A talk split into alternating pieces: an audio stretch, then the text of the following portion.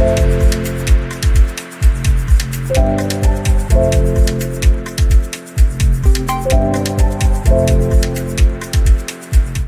vous le savez, a malheureusement été un élément absent du débat public pendant de nombreuses années. Il aura malheureusement fallu une violente pandémie pour qu'elle réapparaisse à notre agenda et avec elle fasse apparaître toutes les failles et toutes les défaillances structurelles que peut connaître aujourd'hui notre système. De la multiplication des déserts médicaux à la pénurie de talents, des dysfonctionnements de l'hôpital en passant par la non-adhésion thérapeutique des patients, l'explosion des pathologies chroniques et la crise de sens vécue par les soignants, on ne compte plus les chantiers à résoudre, le tout dans un climat de défiance générale envers la science et la santé. Les maux de notre système de santé ressemblent de plus en plus aujourd'hui à un tonneau de Dénaïde qu'aucun Ségur ou CNR ne pourra malheureusement colmater efficacement.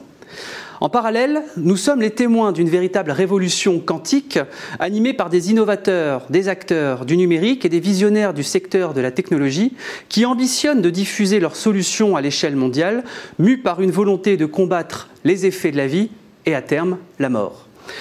Notre système de santé se retrouve donc confronté à des défaillances structurelles qu'il semble avoir du mal à solutionner. Le tout exposé à d'importantes transformations exogènes qui vont venir le bousculer jusque dans ses fondations. Dans cette optique, il est nécessaire de préparer au mieux son avenir en consolidant ses fragilités dès aujourd'hui. C'est donc l'objectif de l'Observatoire Santé et Innovation de l'Institut Sapiens, animé par une quinzaine d'experts apportant chacune et chacun leur expertise et leurs solutions sur ce sujet. Nous avons ainsi le plaisir de vous livrer ce soir les différentes réflexions et les différentes propositions de la part de nos experts, ainsi que de d'autres experts institutionnels, médecins invités, qui viendront confronter leur expertise, leur expérience sur ces différents sujets. Avec eux, nous discuterons notamment des transformations exogènes et endogènes vécues par la santé à l'avenir, de l'évolution de la pratique de la santé, mais également des nouveaux métiers émergents, des nouveaux métiers à consolider, du changement dans l'exercice de la médecine, des formations et bien évidemment des différentes réformes à impulser dès aujourd'hui pour préparer au mieux l'avenir de la santé. Nous commençons tout de suite avec une petite discussion sur les mutations à venir dans le domaine de la santé. Et à ce titre, j'ai le plaisir de recevoir Isabella Demani. Bonjour. Bonjour. Vous êtes la CEO d'Inspiring Futures et vous êtes aussi auteur de deux essais remarqués sur le sujet, Emma, naissance d'une biocitoyenne, et dernièrement 2050. 2050, si vous pouvez nous résumer en, une phrase. En quelques mots, roman d'anticipation qui se plonge dans la vie d'une petite fille qui est née en 2018. On traverse sa vie jusqu'en 2050 et on raconte surtout son histoire médicale et du coup les innovations qui vont la toucher. Donc très concret euh, sur le futur de la santé. Un excellent essai qu'on conseille à tous nos téléspectateurs. Et à ma gauche, Monsieur Philippe Charpentier, bonjour. Bonjour. Vous êtes le sous directeur des ressources humaines du système de santé à la DGOS. La DGOS en un mot? La Direction générale de l'offre de soins au sein du, ministère de la Santé qui s'occupe euh, d'organiser les soins, à la fois en termes d'implantation des, des, établissements, des structures, mais aussi, justement, c'est mon travail de ressources humaines. Parfait. Alors, on a un petit quart d'heure tous les trois, tous ensemble. Là, le but, c'est de, réfléchir un petit peu à toutes les mutations qui vont du coup concerner notre système de santé. On en a, euh, sans, révéler la suite, isolé trois. Isabella, je vous, la première d'entre elles, la révolution technologique, je vous laisse la, parole. Oui, effectivement, je crois que ces dernières semaines, voire mois, on a eu vraiment beaucoup d'annonces assez vertigineuses. Euh, l'annonce de l'Euralink avec les premiers essais euh, de connexion homme-machine. Également, euh, le fait d'avoir euh, réussi à faire remarcher une personne tétraplégique avec les essais et le pont digital entre le CEA et le PFL. Et puis encore, très récemment, les annonces d'Apple sur le nouveau système de réalité virtuelle. Donc on le voit bien, ces éléments-là vont complètement révolutionner le domaine de la santé. ça nous paraît encore être de la science-fiction. Pourtant, là, on en est déjà au stade des essais et potentiellement, dans certaines années, au stade de l'implémentation. Par rapport à ça, on sait aujourd'hui que le système de santé se transforme assez lentement. On parle des métiers, ça prend 10 ans à former un médecin. D'où l'importance d'adresser le sujet aujourd'hui, de comment on anticipe et vers quel type de besoins on doit aller. Euh, de manière très simple, euh, on connaît aujourd'hui les besoins, les grandes tendances en termes démographiques, vieillissement de la population, on sait qu'il y a un énorme sujet sur la santé mentale. Le dernier rapport La Ville, par exemple, sur, l'obésité. Donc ces grandes tendances-là, on les connaît et on sait qu'il faudra répondre à la question ben, quel médecin on met en face, quel type de spécialité, est-ce qu'il y a des nouveaux métiers qui doivent répondre à ça? En parallèle de ça, effectivement, d'un point de vue plus sociologique, on a des aspirations aujourd'hui qui sont très fortes hum, vers les jeunes générations qui est du sens au travail, qui est des conditions de travail qui sont différentes, avec un sujet là aussi de la santé mentale qui touche la population générale, mais de manière aussi très spécifique l'ensemble du personnel soignant. Donc on a vraiment ces deux éléments-là. On voit les tendances, on voit les aspirations des jeunes générations. Et puis, il y a ces technologies qui arrivent. Et la question, c'est vraiment de savoir sur l'intelligence artificielle, les nouvelles thérapies digitales, la réalité augmentée, thérapie génique, enfin, on peut aller très loin dans toutes ces technologies disruptives, comment ça va impacter les pratiques, le diagnostic, le métier des médecins, mais pas que. On va aussi parler tout à l'heure euh, des pharmaciens, des autres professionnels infirmiers. Euh, et du coup, aujourd'hui, c'est un vrai sujet. Aujourd'hui, 2023, comment on prépare la formation. Et, du coup, je trouve que c'est intéressant d'avoir votre retour à vous aussi sur comment on anticipe ces bouleversements-là et comment, que ce soit sur le court terme ou le long terme, ben, on va travailler à répondre à ces besoins et puis à utiliser au mieux les technologies qui arrivent dans ce secteur. Monsieur Charpentier. Peut-être, euh, merci Isabella pour, euh, pour ces premiers propos, parce que ça fait le lien avec euh, ce qu'on engage au ministère. Vous avez parlé du sens, et je crois, peut-être d'ailleurs pour tempérer votre introduction par moments un peu pessimiste, on peut rappeler quand même que le monde de la santé est peut-être l'un des domaines qui a le plus de sens, mhm. et dans lequel les gens s'engagent véritablement par vocation. Ça, c'est vraiment un élément distinctif et sur lequel on, on essaie de, voilà, de travailler et puis d'amener les les professionnels. Bon, mais ça ne suffit pas. Et d'ailleurs, c'est pour ça qu'un certain nombre quittent le système de santé ou abandonnent en cours de route leurs études. Et donc le ministère travaille sur euh, euh, deux, échelles de temps. D'abord le court terme, parce qu'on ne peut pas se permettre une rupture dans, euh, dans les soins, on ne peut pas se permettre d'abandonner ni des activités ni des, ni, des établissements, et on doit agir à court terme, répondre notamment à la question des déserts médicaux que vous avez cité et qui pose un problème même de cohésion nationale, hein, où des concitoyens auraient moins accès à, des soins que par exemple dans des métropoles. On doit réagir. Et du coup, on doit agir sur le court terme et, sur, et sur le long terme. Sur le court terme, il y a toute une série d'actions assez classiques, je dirais, euh, qui sont presque des mesures d'urgence, euh, et qui portent évidemment sur la question des salaires, parce qu'aujourd'hui, euh, euh, notamment les jeunes qui entrent dans la carrière, ils font cet arbitrage. Ils regardent, euh, ils comparent les, champs d'activité entre eux. ils se disent est-ce que la, métier, est-ce que la santé est bien positionnée en termes de rémunération par rapport aux autres activités? Et on ne peut pas se permettre de décrocher euh, par rapport à d'autres domaines d'activité. c'est important. Le deuxième sujet de court terme, c'est euh, de mieux reconnaître ces euh, contraintes particulières qu'a ce domaine, et notamment ce qu'on appelle les suggestions horaires. Hein. c'est le travail de mhm. nuit, le week-end, les jours fériés, qui sont à la fois une pénibilité physique, le travail de nuit, c'est pénible, hein, c'est prouvé, mais aussi une pénibilité sociale. Quand euh, le week-end, on doit euh, trouver une solution pour garder ses enfants, quand on ne peut pas sortir avec les amis, c'est pénible. C'est plus pénible que dans d'autres secteurs. Il faut qu'on le reconnaisse parce que c'est devenu une véritable aspiration des jeunes. Ils veulent que ce soit pris en compte, soit financièrement, soit par des organisations de travail qui euh, les protègent ou donnent de la visibilité. Hein. C'est que les plannings soient vraiment sanctuarisés. Ça, c'est très fort chez les jeunes professionnels et les moins jeunes d'ailleurs, euh, que d'avoir une stabilité dans les plannings. Et puis, c'est toute une série d'autres démarches sur, euh, bien sûr, l'amélioration des conditions de travail en général. Hein. On a toute une série d'actions en cours autour du management à l'hôpital, hein, qui n'est pas forcément dans la culture hospitalière, mais vraiment on pense qu'on doit faire des progrès sur ce terrain-là. Euh, et puis, même si ça a des effets en décalé, on a une autre action qui consiste à augmenter très fortement, là, depuis deux ans et pour les prochaines années, le volume de formation pour les infirmiers, les aides-soignantes, mais aussi pour les médecins.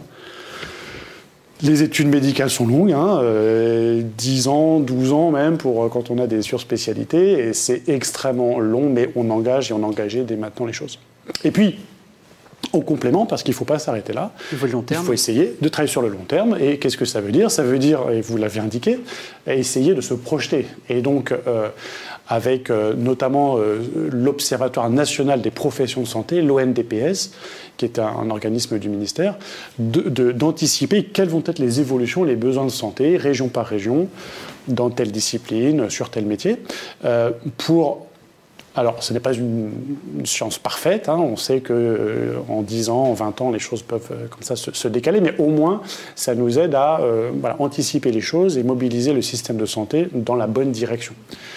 et puis après, on, travaille aussi sur des éléments plus structurants, c'est-à-dire comment faire évoluer le rapport des métiers entre eux, comment, euh, euh, comment dire, euh, donner plus de, compétences, de missions, par exemple aux infirmiers, ce qui permet de dégager du temps médical, comment rendre les aides-soignants peut-être un peu plus autonomes. Mm-hmm. voilà. Donc on agit vraiment sur tous les leviers. Un tout petit point là-dessus qui, qui est, important, je pense, pour nos téléspectateurs. Donc, c'est ce qu'on appelle la délégation de tâches et le transfert de responsabilité, qui d'ailleurs, une loi a été passée, a été votée il n'y a pas très longtemps, portée par la députée Rist. Si vous voulez nous en dire un tout petit mot là-dessus, sur, parce qu'on est quand même, c'est quand même une révolutionnaire aussi. On est en train de transférer certaines missions historiquement dans les mains d'un généraliste vers justement des infirmières donc en pratique avancée, donc c'est des infirmières qui réalisent une année de spécialisation en plus.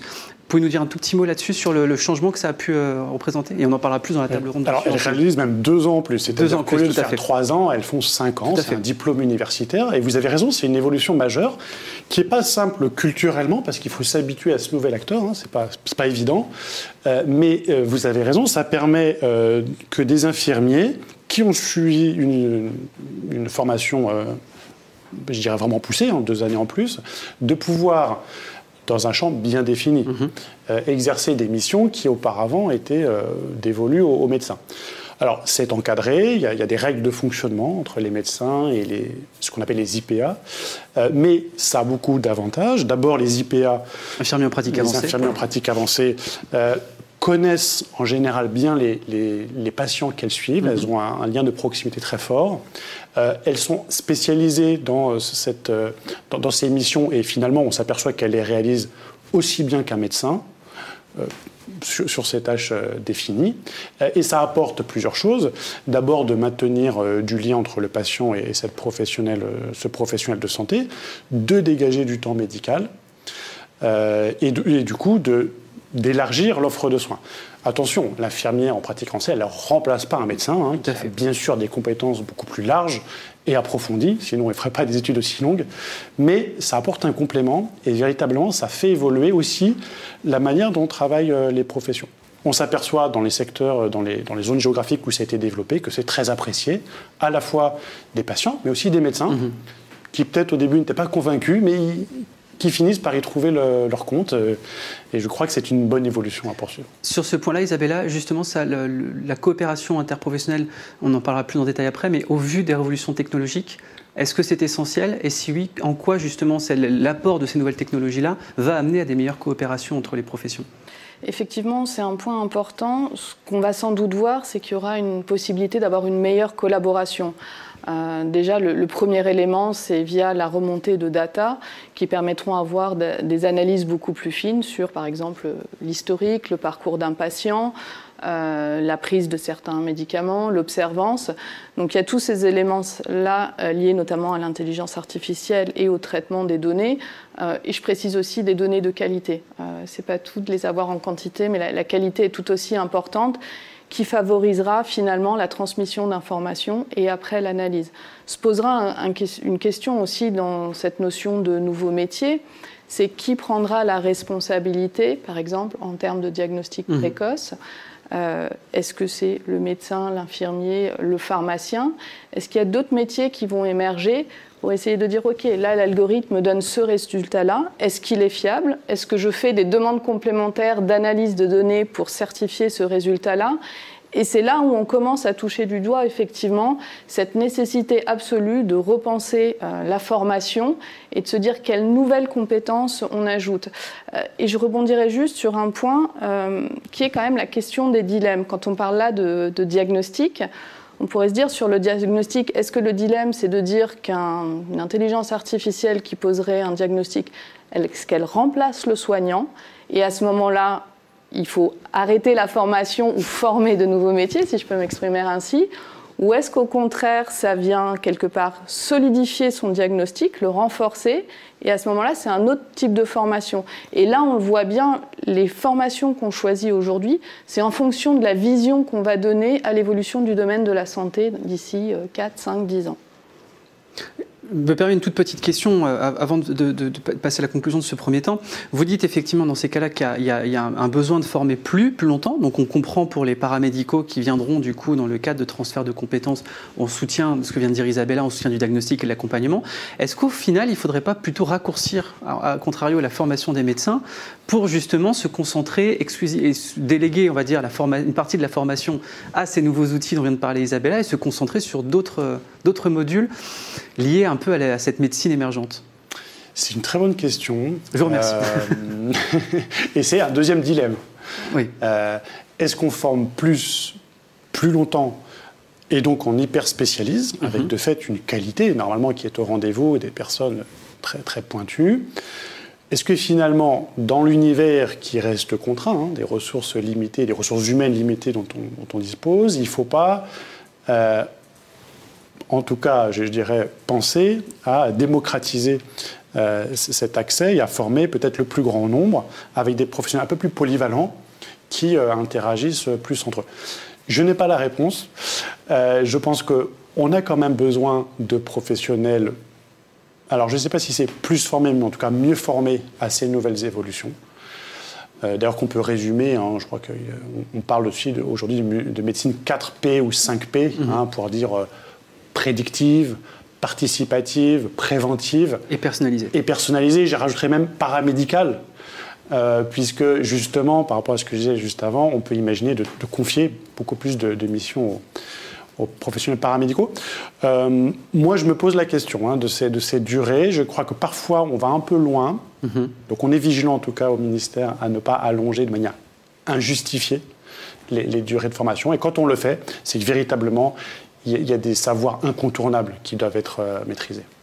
Tout à fait. Donc du coup, dans, cette nouvelle matrice, quelle place, pour terminer là-dessus, quelle place du coup pour faire à la fois émerger, parce que je vois que vous êtes effectivement sur deux horizons temporels différents, vous devez à la fois vous occuper d'un micromanagement à l'hôpital aujourd'hui pour éviter justement de casser certaines vocations, tout en imaginant et préparant à la formation dès aujourd'hui des métiers euh, euh, qui, qui formeront et qui en tout cas emploieront dans 10 à 15 ans en une minute, comment est-ce qu'on parvient à, faire ça aujourd'hui? Est-ce qu'on arrive à avoir justement un œil sur le long terme quand on a des préoccupations de court terme si, si importantes et si prégnantes? En fait, les deux s'alimentent, c'est-à-dire qu'en donnant des perspectives aux professionnels et au système de santé pour dire qu'on les amène dans une direction voilà, enthousiasmante. Mhm. On, on, parle de choses, de nouvelles technologies, de nouveaux rapports entre, voilà, d'une meilleure répartition de l'offre. En allant vers ce type de perspective enthousiasmante, je pense qu'on peut aussi attirer des professionnels qui mhm. se retrouvent peut-être plus dans le type de médecine qu'on vient de décrire, plutôt que dans quelque chose de bon, d'un peu, d'un peu figé, d'un peu voilà, rigide et, et, dans le passé. Donc moi, je garderais vraiment une, une, dose d'optimisme. Il en faut. Euh, mais, véritablement, je suis convaincu que les deux voilà, s'alimentent et euh, nous permettent euh, d'être confiants pour l'avenir. L'optimisme sera de vigueur ce soir. Isabella, un dernier mot. Donc, si je résume, on a trois grandes révolutions face à nous. Une révolution technologique avec des nouveaux outils, notamment l'intelligence artificielle, qui vont bouleverser la pratique de la santé. Une demande démographique qui va faire que l'offre de soins va se contracter parce qu'on a des médecins de plus en plus âgés et qui, du coup, partent aussi à la retraite parce qu'eux aussi, ils y ont droit. Mais en même temps, un vieillissement de la population qui fait qu'on a des besoins qui augmentent et une quête de sens et de qualité et d'empathie qui explose. En un mot, en deux mots, parce qu'il y, a deux sujets, je sais, que vous, qui vous tiennent à cœur. Les, pour vous, les deux, trois métiers qui n'existent pas aujourd'hui, qui emploieront le plus dans la santé demain, quels sont-ils? Et pour vous, est-ce qu'aujourd'hui, on fait, est-ce qu'on est prêt à embrasser ces trois révolutions-là, qui quelque part sont complémentaires? Juste, alors je, vais rajouter un, troisième, mot. C'est un mot de conclusion à retenir aussi, c'est que la technologie est un moyen. et je vous rejoins complètement. Il faut vraiment qu'on adresse ce sujet de la vision euh, de ce qu'on veut donner au système de santé et de répondre à ces dilemmes qui sont essentiels, parce que si on n'y répond pas, je pense qu'on va droit dans le mur. Euh, et les nouveaux métiers sont un moyen aussi pour nous euh, d'adresser ce sujet de la quête de sens. typiquement, un métier de e-conseiller ou de conseiller de vie qui serait là pour accompagner les patients dans leur interrogation, notamment en termes de médecine préventive, pourrait être imaginé. Et l'intérêt aussi, je pense, c'est de susciter de nouvelles vocations, d'attirer des jeunes qui ne seraient pas forcément allés vers des métiers du, soin, soit par peur de la difficulté des épreuves, soit par méconnaissance, et de recréer quelque part une impulsion positive à la fois sur effectivement le sens que ça apporte, de nouvelles perspectives avec de nouvelles compétences, introduire aussi un peu de tech pour donner envie pour certains. Et je pense que ça, c'est vraiment euh, une des clés pour donner envie, pour euh, faire cet appel d'air au niveau des, jeunes et surtout recréer une vision positive de ce qu'on veut adresser en termes de santé euh, en France dans les années à venir. Double dope d'optimisme pour, d'optimisme pour finir cette table ronde. Merci à tous les deux. Merci pour justement avoir planté le décor qui va nous servir du coup pour le premier débat. Merci. Merci.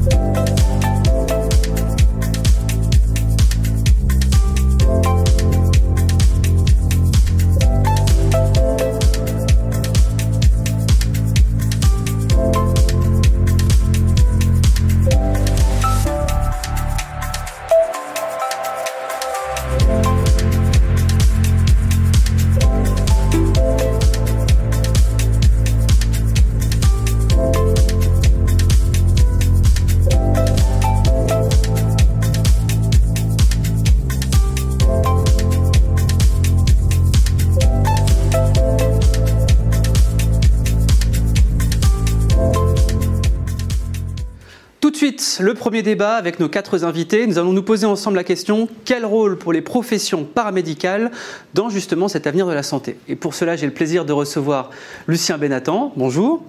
Vous êtes le président d'Acte Pharmacie, vous nous en direz un petit mot après euh, d'Acte Pharmacie. Julien Gottsman, bonjour. Vous êtes le directeur général de l'hôpital Fondation Adolphe de Rothschild. Pourriez-vous nous dire un tout petit mot maintenant sur l'hôpital Fondation? Alors notre hôpital est un hôpital privé à but non lucratif, hospitalo-universitaire, spécialisé dans les pathologies euh, tête et cou de l'adulte et euh, de l'enfant, situé à Paris. Et je précise, c'est un hôpital privé à but non lucratif. Tout à fait. Ce qui existe aussi. À but non lucratif. C'est une catégorie euh, tout à fait spécifique qui représente à peu près 10% de l'offre de santé en France. Euh, vous connaissez sûrement euh, l'hôpital Foch, les diaconesses Croix-Saint-Simon, l'Institut Gustave Roussy, par exemple. Isabelle Riom, bonjour. Vous êtes médecin urgentiste à la PHP, puis vous êtes passé notamment par euh, pas mal de, syndicats professionnels et étudiants, dont l'ISNI et le SRPIMG, euh, qui du coup vous permettront d'avoir la double casquette, à la fois du côté euh, étudiant et puis du côté surtout praticien. Et enfin, Brigitte Saunier, bonjour. bonjour. Vous êtes pharmacienne, donc vous avez une longue carrière dans l'industrie dans, pendant plus de 30 ans, et aujourd'hui vous êtes présidente de l'association des Yvelines pour une pharmacie humanitaire et internationale. Alors, du coup, la question qu'on va se poser donc on a entendu. Euh, Monsieur Charpentier et Madame Demani euh, nous, exposer un petit peu les, grandes transformations. Il y a un point qui est revenu euh, pas mal, c'est ce, cette côté de délégation de tâches, de transfert de responsabilités, en gros de s'appuyer sur un réseau de paramédicaux. Est-ce que vous pouvez nous en dire un petit mot, vous qui êtes en, première ligne aux urgences, Isabelle, et surtout après nous dire, bah, si c'est pas encore tout à fait développé, qu'est-ce qui bloque? Le système actuellement se transforme. On avait un système où on avait énormément de médecins généralistes qui intervenaient, qui géraient euh, tout, du dossier euh, administratif, en passant par la facturation et le soin. Ça, au vu de la démographie actuelle et au vu du niveau de compétence des professionnels qu'on a, ça semble actuellement complètement dérisoire et ça nécessite de revoir comment fonctionne le parcours de santé et comment fonctionne le parcours de soins. Pour moi, le médecin de demain et du futur, c'est un médecin qui coordonne le parcours, qui gère l'incertitude et qui gère une grosse partie de tout ce qui est la relation au patient, le lien au patient. Bien sûr, ça passe par la délégation de compétences, le transfert de compétences. C'est, ce n'est pas donner des actes qu'on n'a pas envie de faire à quelqu'un d'autre. Parce que mmh. malheureusement, on entend trop souvent ça. C'est reconnaître les compétences qu'on en veut professionnelles. C'était un gros défaut de la, de la, formation en soins infirmiers où vous aviez trois ans d'études, un niveau licence, et on vous disait à 21 ans, vous allez exercer le même métier toute votre vie jusqu'à votre euh, retraite. La seule façon d'évoluer, c'est d'abandonner le soin qui est le cœur de votre métier pour devenir cadre de santé. Et ça, ça se faisait déjà dans de nombreux pays. C'est les pratiques avancées, la pratique avancée infirmière qui a un master, deux ans d'études supplémentaires pour acquérir des compétences dans des domaines ciblés puisqu'il y a actuellement plusieurs domaines. Il y a bien sûr les urgences qui se mettent en place, mais il y a la transplantation pathologie rénale, l'oncologie, la pathologie chronique stabilisée. Et ça, c'est des professionnels qui vont aider le médecin traitant. Par exemple, un patient qui était vu tous les six mois avant, il pourra être vu tous les trois mois par l'IPA, qui va pouvoir reprendre le suivi, faire de la prévention, faire de l'éducation à la santé, ce qui était beaucoup trop manquant dans le suivi de ces patients qui étaient vus, et bien sûr, adapter les traitements en cas de besoin. Donc c'est une forme de, Le médecin peut se dédoubler justement quelque part avec ce, processus-là. C'est un dédoublement. On gagne énormément de temps de consultation, de temps de soins pour les patients, avec une véritable plus-value. Ça a été montré dans tous les pays où c'est mis en place depuis de nombreuses années. Et euh, je pense qu'on a de nombreux freins, des freins corporatifs, déjà un frein de méconnaissance. Mhm. Beaucoup de médecins pensent que l'IPA va leur voler la consultation courte, la consultation simple.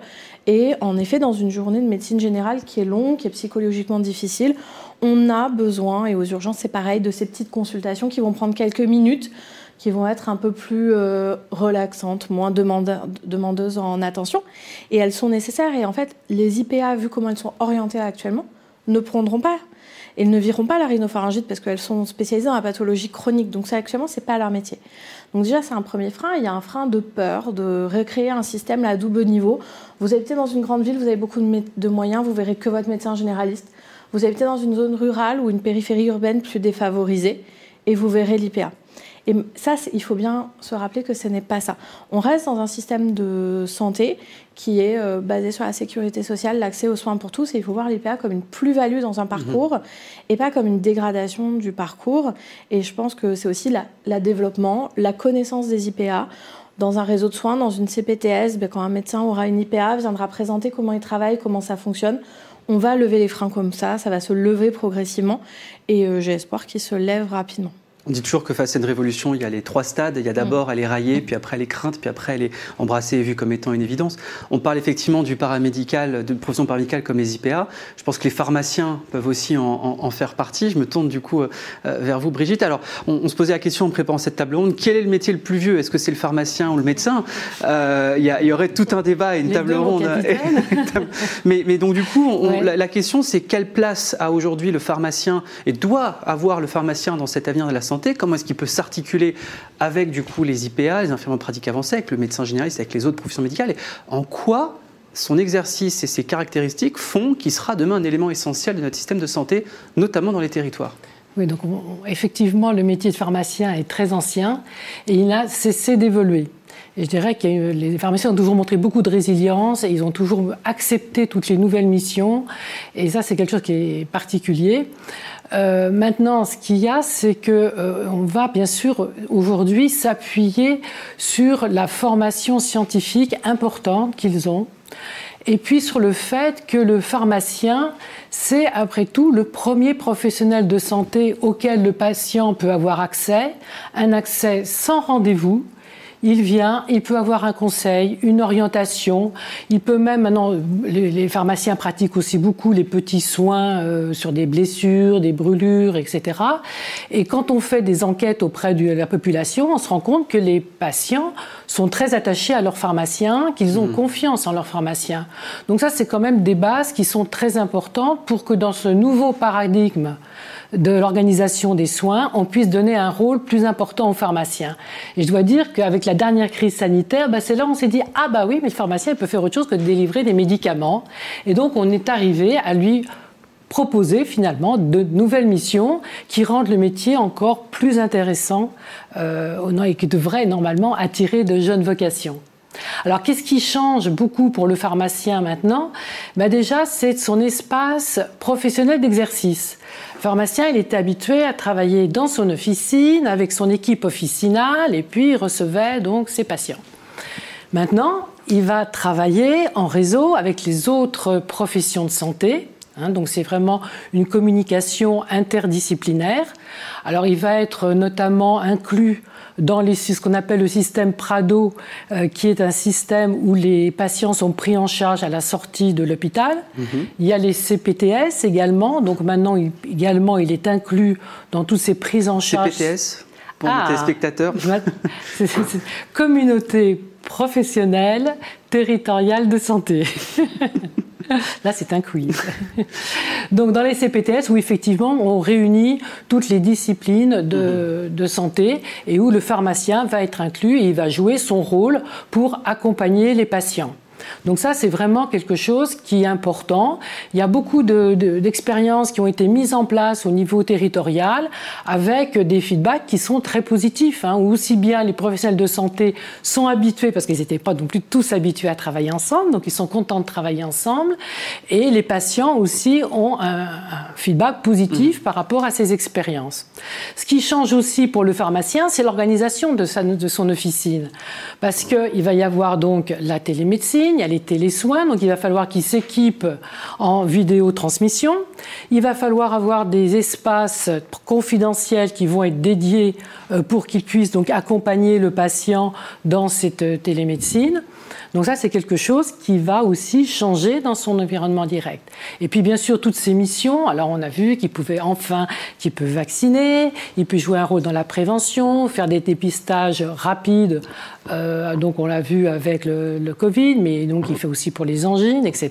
Donc ça, c'est plutôt bien.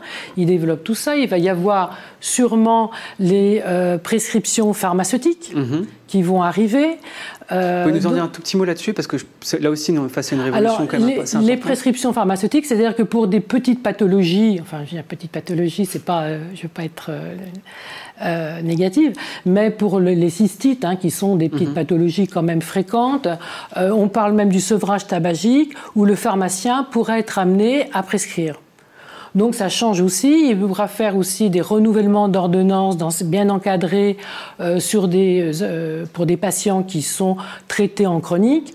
Donc tout ça, ça change complètement le, métier. Alors maintenant, dans toutes ces nouvelles missions, bien sûr, il faut qu'il y ait des formations, hein. formation de l'équipe officinale, et puis qu'est-ce qui va l'aider? Parce que c'est quand même beaucoup de choses en plus de, tout ce qu'il a déjà aujourd'hui. Alors ce qui va l'aider, eh bien, on, parlait encore d'intelligence artificielle. Eh bien oui, le, pharmacien va également en bénéficier. Il va avoir maintenant l'accès à l'espace santé des patients, donc ce qui va lui permettre d'avoir une meilleure connaissance du profil des mhm. patients et donc de faire un conseil personnalisé qui soit plus adapté. Donc ça aussi, c'est quelque chose hein, qui est important.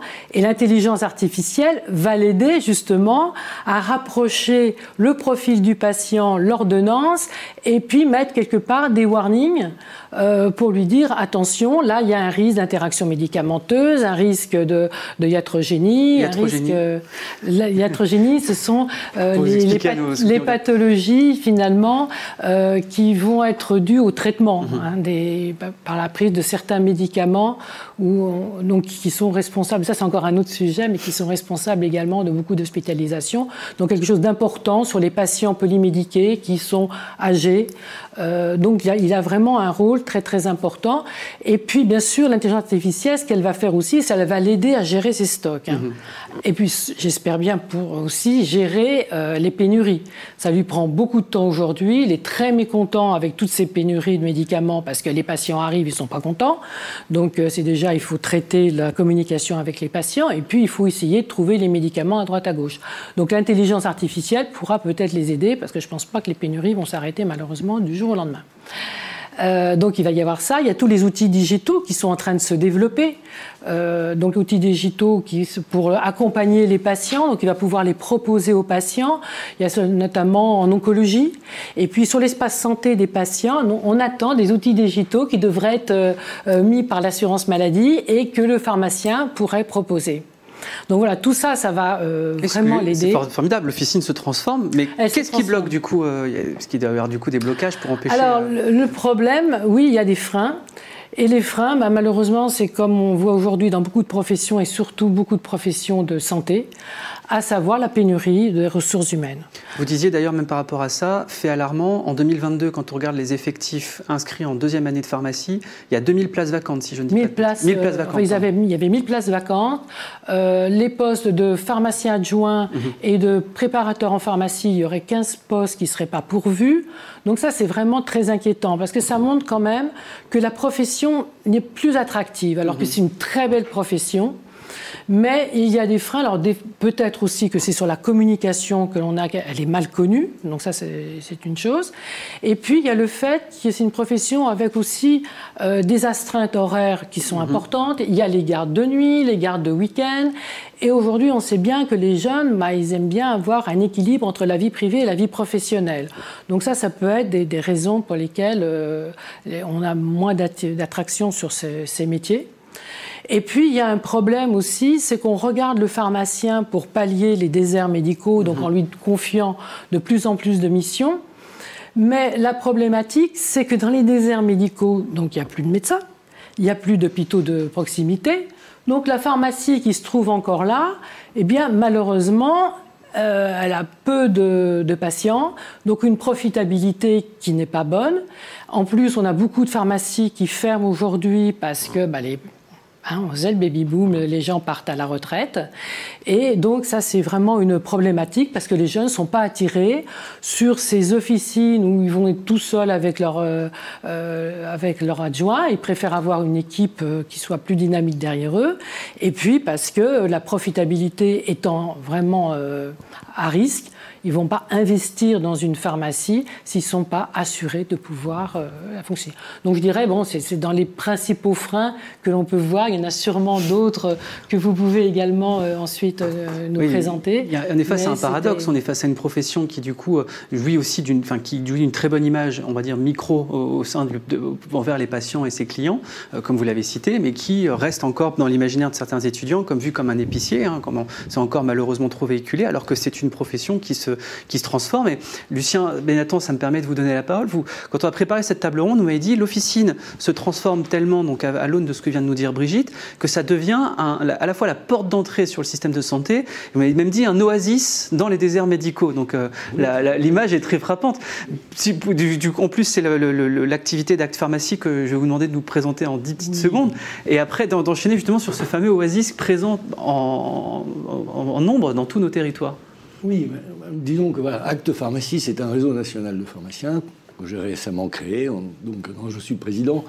L'objectif, en effet, c'est d'abord euh, euh, d'anticiper les évolutions du système de santé. Mhm. Bon, devrait aussi pour faciliter la tâche des pharmaciens, pour que les pharmaciens euh, soient mieux organisés de façon à pouvoir s'adapter aux évolutions du système et puis euh, aussi euh, militer pour que l'évolution du système euh, corresponde à la réalité, aux, besoins, aux besoins d'évolution à la fois du parcours de soins et du parcours de santé. Aujourd'hui, c'est clair, on, a, on a 60 000 professionnels, je parle des pharmaciens, 60 000 professionnels à disposition du système de santé. On a 21 000 espace de santé euh, à disposition. Euh, cet espace est considéré euh, injustement comme un commerce comme un autre. je pense qu'il doit se transformer, qu'il doit être la porte d'entrée du parcours, notamment des soins non programmés. Mm-hmm. Je pense que là, on devrait s'appuyer de plus en plus sur le pharmacien et arriver à cette fameuse prescription en édictant par exemple une liste de, médicaments de prescription officinale. On, demande, on demande cette liste depuis une dizaine d'années, mais euh, les, résistances font qu'elle n'arrive pas. Bon, première chose. Je pense aussi que euh, du fait de notre proximité, du fait de notre nombre, euh, notre officine, notre pharmacie devrait être le lieu premier de la mise en œuvre de véritables programmes avec un S de prévention. Euh, cette pharmacie, ça devrait être la pharmacie de mes moments de vie. Mhm. Cette pharmacie, ça devrait être l'endroit où, en fonction de mes moments de vie, je, je, peux, on me propose des programmes de prévention. Et, que, euh, et je pense que ensemble, euh, pharmaciens et médecins, on devrait être des managers de santé et on devrait euh, écrire ces, protocoles plutôt que d'attendre qu'on nous les écrive ou qu'on nous les propose. Je pense aussi que le pharmacien a un rôle indispensable au niveau de l'éducation thérapeutique. Euh, la dispensation, c'est une chose, mais aller encore plus loin. Et je pense enfin euh, que notre pharmacien devrait être aussi euh, être impliqué dans la prise en charge des soins post-traumatistes tertiaires, je dirais des soins après maladie chronique. Aujourd'hui, malheureusement, euh, j'allais dire, mon patient, une fois qu'il est guéri, on en guérit de plus en plus et tant mieux, une fois qu'il est guéri, il se retrouve un petit peu euh, face à lui-même et obligé de s'adresser à différents professionnels de santé, mais c'est lui qui finalement construit son parcours. Alors là, le pharmacien pourrait être, j'allais dire, à la tête d'un réseau mhm. organisé. Euh, et voilà, voilà les, j'allais dire, les grands challenges que, que Acte Pharmacie essaye de relever. Et, et, oui, je veux faire de cette pharmacie cette oasis santé, mais j'ai presque envie de dire, euh, euh, plus qu'en collaboration, associer les autres professionnels de santé, que sont les infirmières, que sont les kinés, que sont les médecins mhm. généralistes, ou, ou pas d'ailleurs, les spécialistes, présents autour de mon officine, pour qu'ils participent à la construction de cet espace de santé.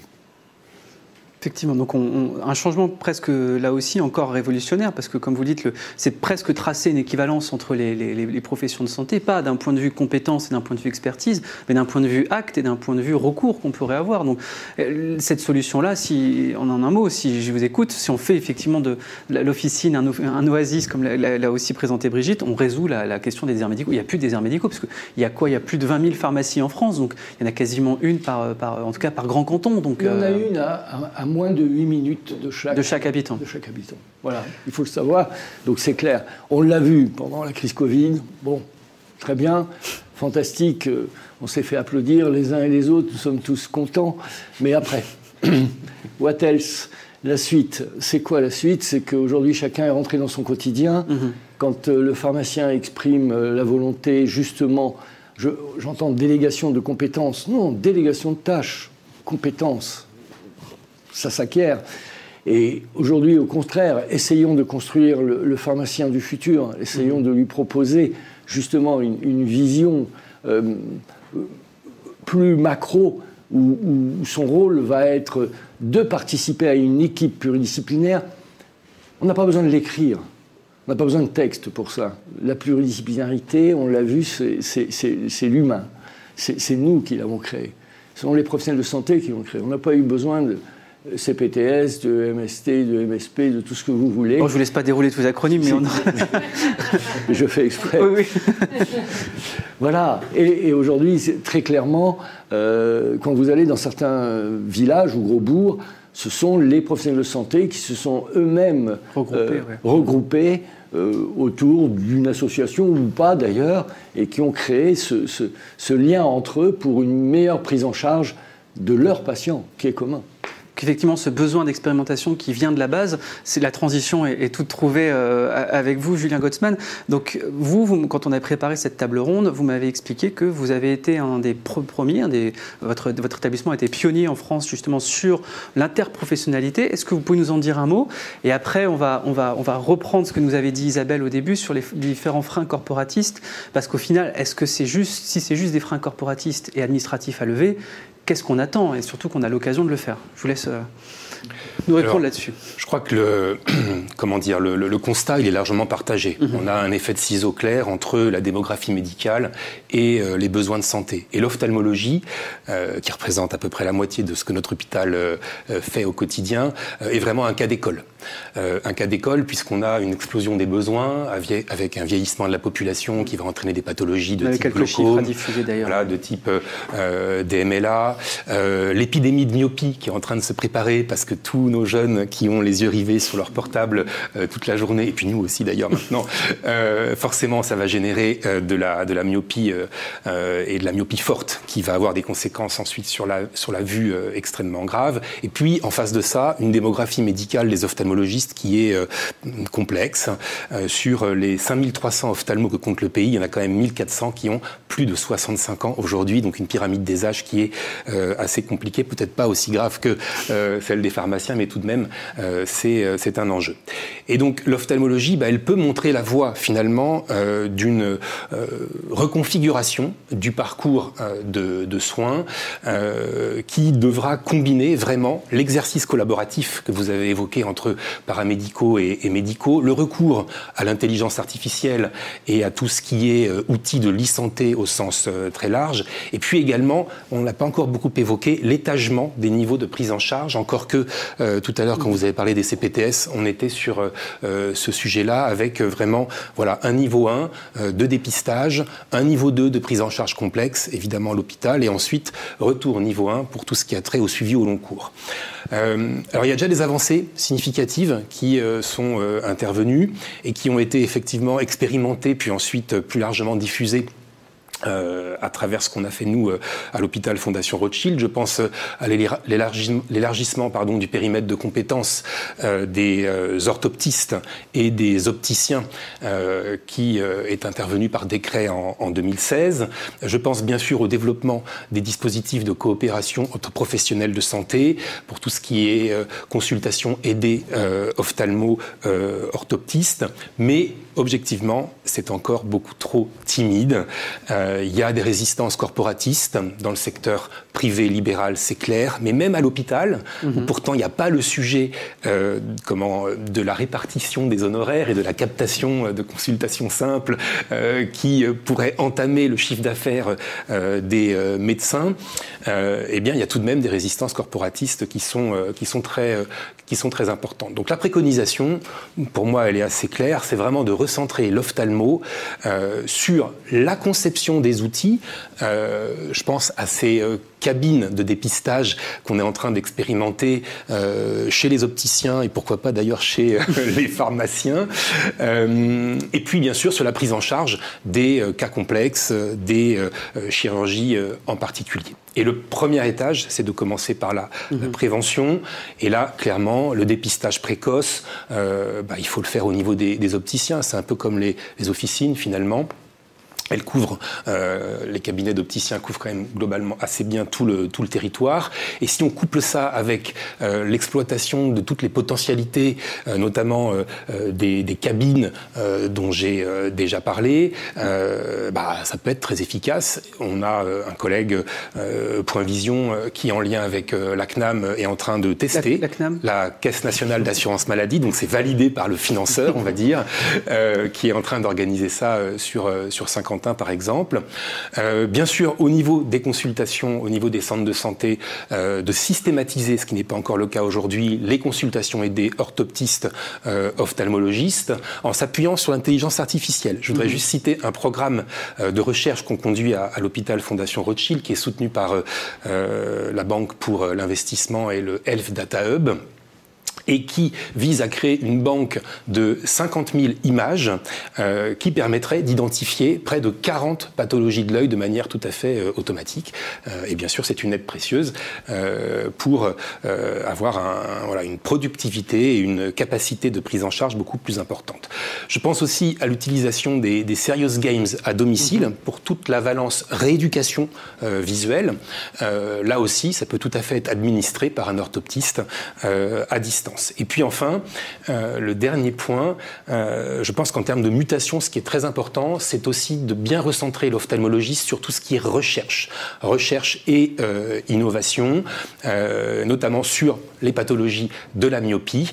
Et à horizon de début 2024, notre hôpital a décidé de créer un institut français de myopie dédié justement à la recherche et à l'innovation sur la myopie sévère en, anticipation du du, myopie boom qu'on va devoir malheureusement affronter d'ici quelques années.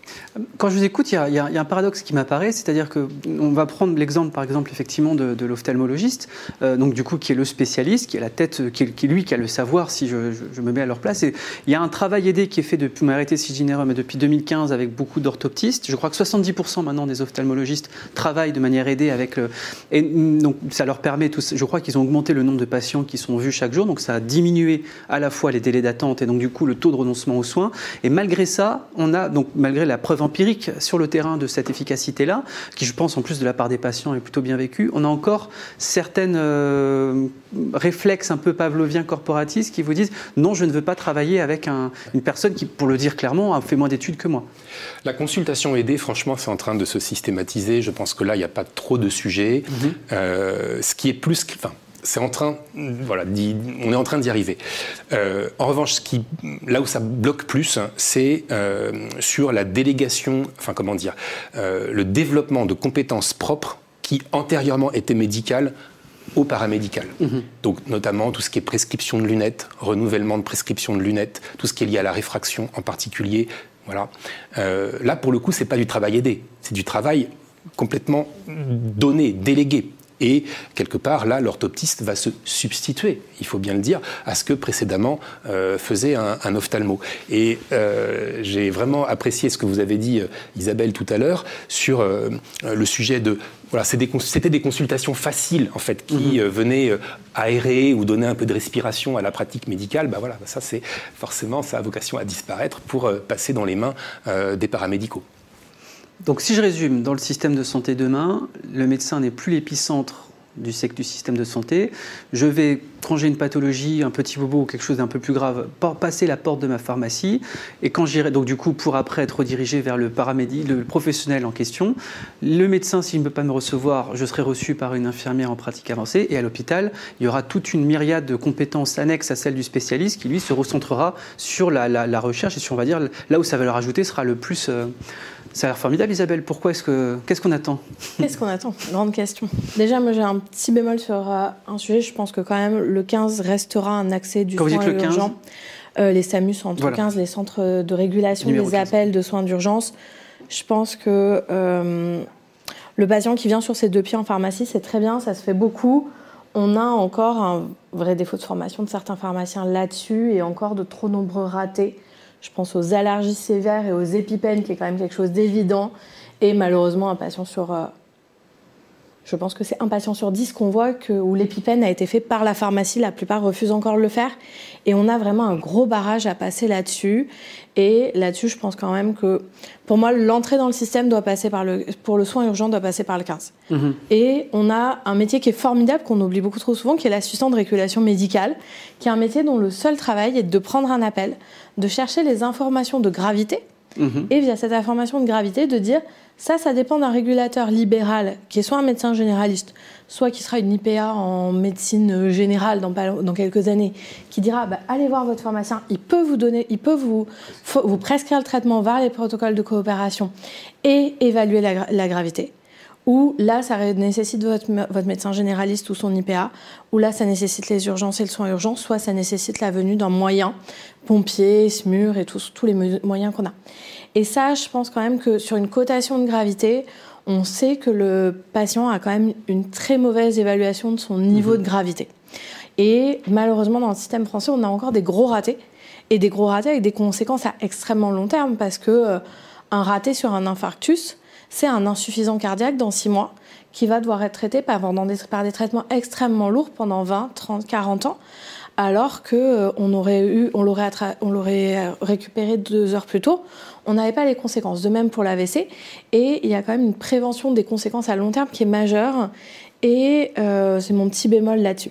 Je pense qu'il y a un métier qu'on a un peu oublié dans ce système, c'est le kiné. Tout à fait. Parce que les kinés, ils sont formidables, ils font plein de trucs, et on les oublie un peu quand on crée des nouvelles compétences, des nouvelles tâches. Les kinés, ils parlent pas beaucoup, mais on les oublie trop.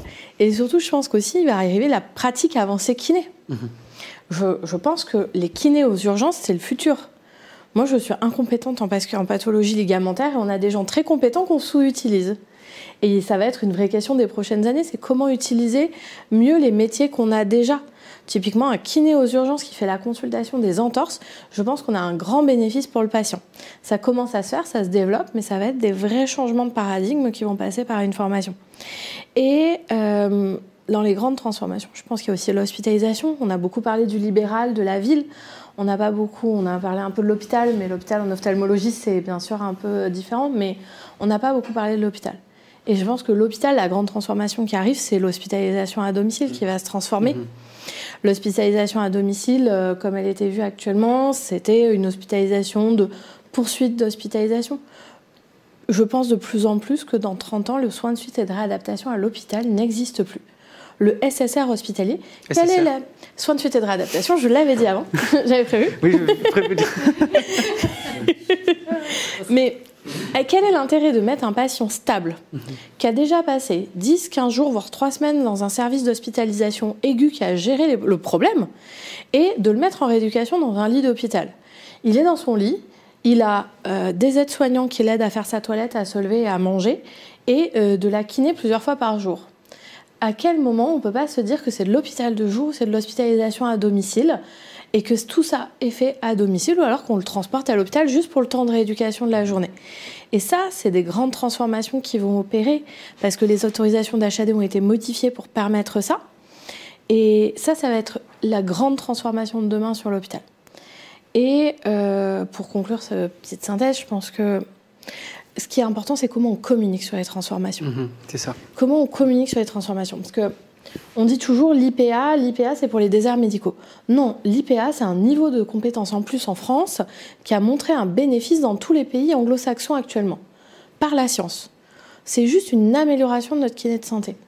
L'autonomie de l'orthoptiste et l'orthoptiste qui a un droit de prescription autonome sur la lunette et le renouvellement de lunettes, bah, c'est une amélioration de la compétence. On forme des ophtalmos en 12 ans c'est pour qu'ils fassent de la chirurgie, de la pathologie complexe. Je suis désolée de le dire, mais c'est une réalité que on entend. Mais il faut le communiquer en disant on apporte une qualité de prise en charge au patient. Parce que pour avoir eu des examens de vision par un orthoptiste et par un ophtalmo, celui qui a pris le plus de temps pour me le faire, c'est l'orthoptiste. Et on a un vrai gain de qualité. Il ne faut pas l'oublier. Et donc, il faut présenter cette transformation comme une amélioration de qualité, une transformation d'un système pour un système de demain et un meilleur système de soins. Donc on a vraiment donc la communication se fait aussi au niveau du grand public parce que c'est des choses qu'on entend encore souvent qu'on m'avait dit euh, les unes et les autres en préparant cette, cette table ronde c'est bah moi je veux voir un médecin. Et je pense que dans le travail aidé des fois ça, ça arrive que certains orthoptistes on leur dit je veux voir le médecin je veux voir le, spécialiste parce que il y a toujours aussi cette présomption de vouloir effectivement voir le, le professionnel qui est derrière derrière la compétence. Mais la, la, question du coup donc en fait si je comprends bien le dénominateur commun dans tout ce que vous venez de me dire pour conclure c'est que on a besoin d'une nouvelle organisation qui soit plus. Là, on passe d'un système qui est presque atomisé, parce que j'ai l'impression d'avoir des, centaines de milliers de petites entités médicales euh, sur tout le territoire. Et donc, du coup, il faut qu'on, d'une part, tisse des, liens entre eux pour créer un, réseau, avec plusieurs portes d'entrée. Effectivement, comme vous l'avez dit, des régulateurs pour amener après, pour ventiler après la personne selon la gravité objectivée par le professionnel de santé, et puis derrière les lieux physiques qui peuvent être donc du coup le cabinet de, de kinésithérapie ou alors euh, la pharmacie. Est-ce que je résume bien? Est-ce que du coup, comment est-ce qu'on comment est-ce qu'on y parvient? On va faire un dernier tour de table et vos réactions par rapport à ça. Vous avez aujourd'hui une baguette magique et comment est-ce que du coup votre le vœu que vous voulez formuler justement pour parvenir à, cette transformation là On va commencer par Brigitte. J'aimerais bien être une fée. Mais pour rebondir sur ce que vient de dire Isabelle, effectivement, le pharmacien, donc avec toutes ses missions, euh, ça va être très important de pouvoir bien le former. Mhm. donc il ne faut pas non plus aller trop vite. Euh, il faut s'assurer de cette formation pour qu'il apporte vraiment une valeur ajoutée à tout le système que l'on veut mettre en place. Et le problème, on va tourner toujours en rond, c'est le temps. C'est le temps, c'est les ressources humaines. Donc déjà, le législateur, il est très bien, il va faire de la législation pour qu'il puisse faire ses nouvelles missions, mais s'il rajoute encore des tâches administratives euh, aux pharmaciens, ça va lui prendre du temps et ça, c'est pas bon. Euh, il faut vraiment laisser le temps à ce que l'équipe officinale se forme et ait le temps de réaliser toutes ces nouvelles missions. Donc je trouve que ça, c'est vraiment quelque chose d'important à prendre en compte. Et puis ensuite, quand on voit le, peu d'attractivité qu'il y a, il va falloir augmenter hein, les ressources mhm. de, en pharmaciens. Donc il va falloir jouer à la fois au niveau de l'université. Je sais que on voit que les, étudiants attendent toujours une, une, réforme des études du troisième cycle, des études de pharmacie. Ils attendent toujours justement d'avoir une meilleure formation pratique pour être effectifs tout de suite.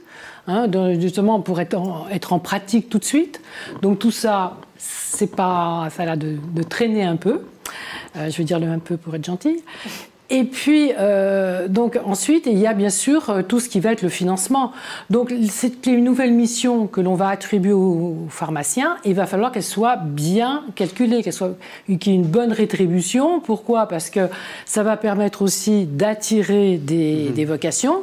Il faut que les gens, donc ce qu'on disait, qui retrouvent un bon équilibre, qu'ils soient motivés, que le pharmacien organise sa pharmacie pour donner des tâches qui soient motivantes et puis respecter le, la vie privée des gens. Mais ici, il faut qu'ils les rémunèrent correctement. Donc ça, c'est un point important. Et ce qu'on disait donc sur le problème des déserts médicaux et des pharmacies euh, qui sont malheureusement bah, en perte de profitabilité, il va falloir aussi que l'État mette la main à la poche, encore une fois, ou qui mettent au moins une législation, quelque chose qui facilite euh, le maintien de toutes ces petites pharmacies qui sont, on, l'a vu, donc très importantes euh, pour lutter contre les déserts médicaux. Donc euh, c'est un peu, je dirais, globalement les, ce qu'on peut anticiper sur ce qu'on peut attendre de, tous ces nouveaux métiers de, de la pharmacie. Et Julien?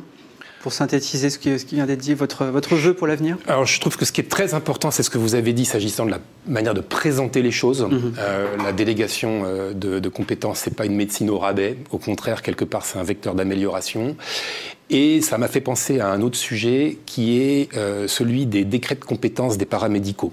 Aujourd'hui, les décrets de compétences des paramédicaux sont en fait en négatif, hein, euh, sont définis par la négative euh, du périmètre d'attribution médicale. Ce serait quand même bien, c'est en projet, mais pour l'instant ça n'arrive pas, euh, que les décrets soient faits dans le bon sens en définissant les missions positives qui sont dévolues aux paramédicaux. Voilà. Et puis bien sûr l'enjeu de la formation derrière, parce que c'est pas tout de leur assigner des missions euh, plus importantes. Il faut euh, que euh, leur formation soit soit au niveau. Mais on en reparlera tout à l'heure. Juste après. donc Vous allez prendre ma place à faire les, teasings de la sorte. Merci Julien. Lucien, dernier mot de la fin? Bah, écoutez, dernier mot. J'aimerais bon, j'aimerais qu'on ne parle plus d'assurance maladie et que notre ministre de la santé nous parle enfin de l'assurance santé. Première chose. J'aimerais aussi que l'on que l'on considère euh, que la santé, c'est un investissement et non pas un coût, et donc revaloriser. Revaloriser toutes les professions, infirmières, kinés, je pense à mes préparateurs en pharmacie, qui sont devenus aujourd'hui des acteurs de santé par le texte et sur lesquels on doit pouvoir s'appuyer pour développer les missions. Je pense que aussi, euh, nous, professionnels de santé, on devrait s'adresser à d'autres financeurs, financeurs privés et les assurances complémentaires, qui ont aussi tout intérêt à ce que nos concitoyens se portent de mieux en mieux ou se portent mieux. Voilà. Nécessité d'avoir d'autres coopération. Merci à, tous les quatre. On a parlé euh, financement, ça nous laisse une, parfaite transition justement avec le tout petit témoignage vidéo qu'on va avoir. Le professeur Guy Valencien, euh, là aussi, qui est un des, précurseurs, que ça fait des années qu'il demande justement avoir une meilleure, meilleure coopération dans l'interprofessionnalité, il va nous expliquer pourquoi justement et en quoi c'est nécessaire et quels sont les nouveaux modes de financement. Je vous remercie à tous les quatre et je vous souhaite une très bonne soirée. Merci. Tout de suite, la vidéo du professeur Valencien.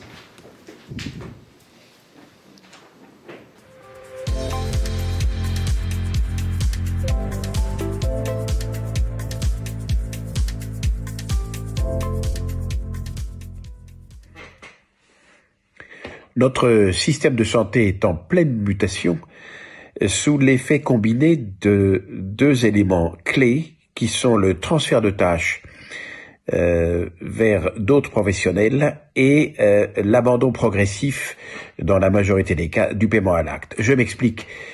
Le transfert de tâches est une euh, évolution naturelle, je dirais, de l'exercice médical, en ce sens que de plus en plus les personnels non médicaux comme les pharmaciens, les elles, sont en, profession les infirmiers, les kinésithérapeutes, les, les orthoptistes, les orthophonistes et autres ont bien évidemment la capacité aujourd'hui, en lien en plus avec l'intelligence artificielle, de poser un diagnostic, de prescrire une thérapie, voire de la réaliser eux-mêmes. Et cela euh, euh, euh, met en porte-à-faux complètement, je dirais, les ordres médicaux et, les, et, les, syndicats de médecins qui voient rouge en se disant mais si ce sont les autres qui peuvent faire, nous n'aurons plus rien à faire. Ce qui est faux. On est en train de passer d'un système où le médecin ordonnait en disant tu peux faire ceci ou cela et le déléguant simplement à un système où il y aura transfert non seulement de l'acte, mais de sa responsabilité. Et c'est un changement totalement radical euh, qui s'opère, ce qui amène à se poser la question de l'intérêt du paiement à l'acte aujourd'hui, puisque si c'est pas moi qui le fais, c'est pas moi qui touche. Et donc on voit bien que, notamment la jeune génération de médecins, est de plus en plus euh, tentés par des formes autres de financement euh, à la capitation, euh, une partie au salaire pour ce qu'il restera des tâches administratives incompressibles, et une partie non pas à l'acte, mais probablement à la demi-journée ou à la journée, comme le font les, les, les, les, conseils, les boîtes de conseil, et en sachant qu'il y aura tout de même, évidemment, un minimum de consultation à assurer, sinon certains pourraient ne rien faire. Il faut qu'on en arrive à ce que le médecin, notamment le généraliste, dans son rôle de régulateur de toutes les données qui vont arriver des autres spécialistes d'organes, des, infirmiers, du pharmacien, des kinés, des sages-femmes, puissent prendre le temps de la consultation lente et de l'accompagnement long euh, euh, des patients atteints notamment de pathologies chroniques, euh, ce qui les amène à véritablement être dans une dynamique différente de celle d'aujourd'hui au cours après l'acte. C'est donc une nécessité absolue de voir à la fois ce transfert de responsabilité vers d'autres et de paiement autre, de façon à rebondir et à retrouver la place éminente du médecin généraliste qui n'est pas assez payé aujourd'hui et qui devrait l'être à l'égal des autres spécialistes, bien évidemment, et qui, dans son rôle d'intégrateur, de, de, médecin externiste par rapport à l'internie, je dirais, ou de, de, de, de centre dans l'équipe de foot qui passe les ballons et qui coordonne tout avec euh, euh, euh, la, sa, son expérience et sa qualité scientifique, et humaniste qui coordonne toutes les données pour les exposer aux patients et le faire, le faire en sorte de rentrer dans sa maladie en l'accompagnant. Voilà le vrai rôle demain du médecin généraliste que nous souhaitons voir éclore dans cette espèce de de situation d'une équipe référente de prévention, de soins et de réhabilitation, au sein duquel le généraliste aurait la place centrale.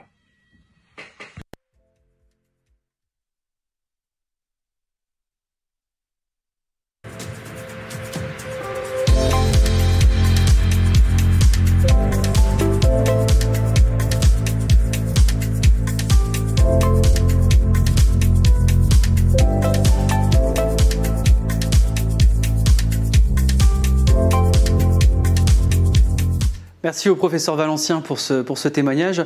Tout de suite, un nouveau temps, une nouvelle discussion que nous avons voulu euh, inclure dans, ce, dans cette conférence sur un pan malheureusement pas suffisamment encore mis en avant dans notre santé, qui est celui de la recherche médicale. Euh, et pour cela, j'ai le plaisir de recevoir Vincent Dibolt. Bonjour Vincent. Vous êtes le directeur de FCRIN. Un petit mot sur, euh, sur FCRIN pour vous présenter FCRIN, donc, c'est une une structure qui a été créée, une organisation qui a été créée il y a une dizaine d'années et qui est devenue, si vous voulez, la plateforme nationale de, mise en place de réseaux nationaux thématiques d'investigation clinique. Ça veut dire qu'aujourd'hui, on avait, jusqu'à, excusez-moi, auparavant, on avait des expertises dispersées. Aujourd'hui, on les fait travailler ensemble pour le meilleur de la recherche. Donc là encore, une interprofessionnalité, un travail en équipe important dont vous allez nous parler avec votre invité, du coup, que je vous laisse, je vous laisse présenter et je vous laisse introduire le sujet.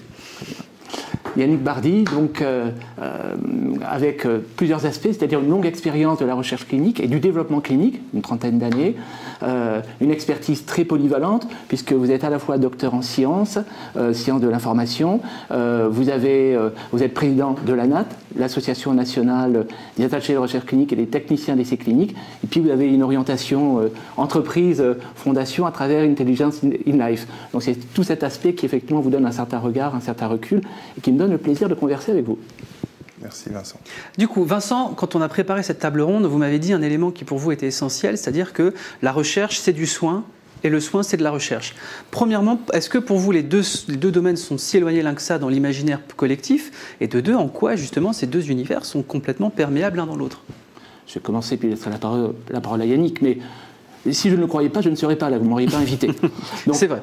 Le premier point, c'est peut-être le contre-exemple. C'est Alexander Fleming qui, au retour de vacances, découvre qu'en fait, il y a un, champignon microscopique, euh, le, le, Penicillium notatum, qui finalement a permis à développer effectivement une espèce euh, d'antibactérie et, qui constituera, par son développement, le premier antibiotique. Mais euh, il y a, contrairement à cela, le fait que ben, un médecin, il voit des patients tous les jours, le soin, l'observation. Il observe effectivement qu'il y a des évolutions.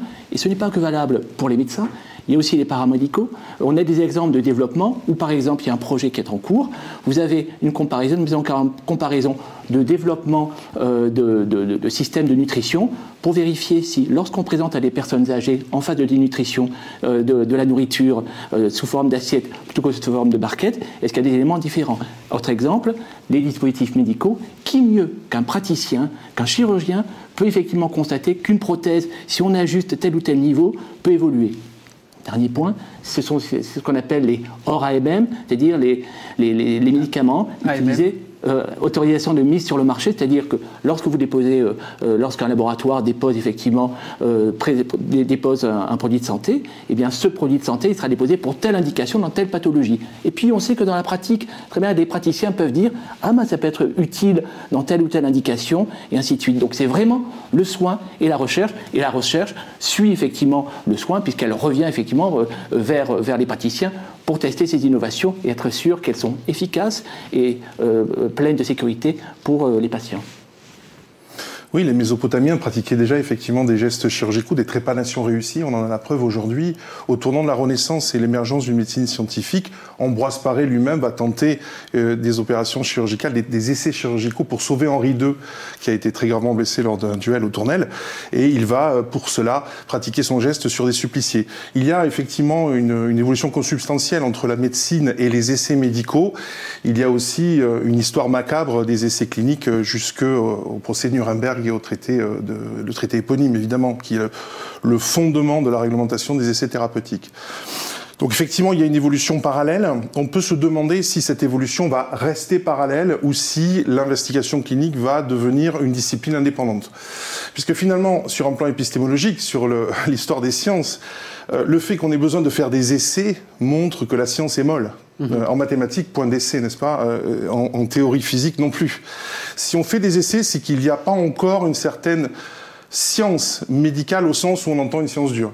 Le jour où la, médecine sera une science plus dure, on aura beaucoup moins besoin de faire des essais sur du matériel humain, puisque finalement, l'essai clinique, c'est une manière de réifier un patient pour le transformer en un objet de science. Donc c'est une opération extrêmement délicate qui existe, qui est consubstantielle aux soins, mais qui, avec l'émergence des, euh, des lacs de données et de la fouille de données, probablement va donner un changement paradigmatique dans l'évolution scientifique de la recherche médicale à l'horizon 2030, je le pense. Donc on voit bien deux domaines qui sont euh, consubstantiels l'un à l'autre. La, question c'est, est-ce que, bah, avant de rentrer dans le sujet, est-ce que vous pouvez nous expliquer aussi pour nos téléspectateurs qu'est-ce que c'est que la recherche Qu'est-ce que c'est que la... Parce que le problème c'est que c'est des métiers qui sont extrêmement peu connus. On a toujours l'image du laborantin effectivement avec sa blouse blanche qui va essayer dans des, de faire quelques recherches dans des tubes à essai, mais la recherche c'est beaucoup plus que ça. C'est déjà est-ce que c'est est-ce que c'est réservé qu'à des chercheurs bac plus 15 dans, hyper spécialisés dans leur domaine, ou est-ce qu'on peut faire de la recherche un petit peu plus empirique et plus rapide? Et deuxièmement, quels sont les fondements de la recherche aujourd'hui et en quoi elle s'inclut vraiment dans cet avenir de la santé? Je commencerai peut-être par cette image du professeur Nimbus. Professeur Nimbus qui est dans son laboratoire, c'est une image encore une fois, dans son laboratoire tout seul et qui travaille effectivement sur euh, ce, qu'il a fait toute sa vie et qui fait une découverte euh, assez intéressante, pas encore une fois à partir de l'histoire qu'il a fait. Aujourd'hui, on est dans un schéma totalement différent, on est dans un travail d'équipe.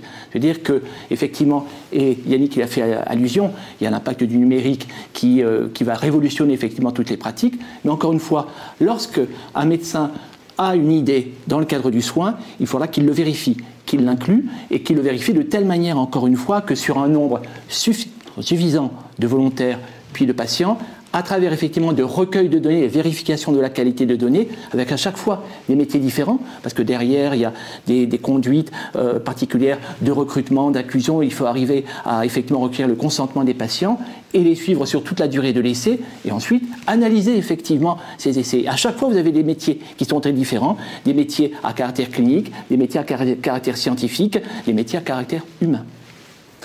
Absolument. Alors, euh, la question est large parce que vous parlez, qu'est-ce que la, vous dites qu'est-ce que la recherche? On pourrait dire qu'est-ce que l'innovation, qu'est-ce que le progrès? Donc, la recherche, c'est comprendre le monde tel qu'il est et en particulier comprendre euh, la maladie ou la santé. Pas, pas, pas facile d'ailleurs de définir la santé, plus facile souvent de définir la maladie. Mais on pourrait y revenir. Ensuite, l'innovation, effectivement, euh, c'est une évolution incrémentale, parfois par hasard, comme Vincent l'a dit dans le cas de Fleming, qui découvre par hasard ou presque cette sérendipité, qui la est... sérendipité, cette faculté de trouver une chose euh, intéressante alors qu'on en cherchait une autre. Euh, et le progrès, c'est une décision politique, c'est une décision collective. C'est là peut-être aussi qu'il faut voir euh, où sont fléchées les priorités d'une communauté, d'un État ou d'un continent. Et ça a été dit plus tôt, le progrès médical, c'est un investissement. Et Covid, évidemment, l'a très bien montré. alors, l'innovation en, recherche clinique aujourd'hui, c'est une industrie aussi, mmh qui représente 40 milliards de dollars par an. Euh, et qui est relativement peu connu du grand public, même si effectivement, là encore, Covid a mis le projecteur sur un certain nombre d'aspects de la recherche biomédicale. Donc c'est un secteur industriel important. Euh, qui est généralement sous-traité par l'industrie pharmaceutique, mais pas que. Il y a aussi beaucoup de projets hospitaliers de recherche clinique qui mobilisent des euh, budgets, en particulier de l'agence nationale de la recherche, l'ANR en acronyme. Euh, et donc tout ça représente beaucoup d'argent, 4 milliards euh, d'euros en France et 10 fois plus en Europe. Donc c'est beaucoup d'argent, c'est un secteur industriel, c'est un secteur hyper organisé, évidemment. Euh, donc c'est aussi une industrie. Voilà, c'est ce que je veux dire. C'est à la fois l'innovation, c'est à la fois un processus, et c'est à la fois aussi une industrie organisée qui doit produire un certain nombre d'autorisations réglementaires, qui doit produire également des données pour les assurances maladie et les décideurs. Comme Erwan l'avait posé, c'est un secteur qui est méconnu en fait. Méconnu, Vincent. Bien sûr, euh, merci de me relancer là-dessus, si vous permettez, parce que c'est ce que je voulais dire. Pourquoi est-il méconnu? D'abord parce que c'est une activité confidentielle, c'est une activité qui naît dans les laboratoires pharmaceutiques. Or, l'innovation pharmaceutique est protégée par des brevets.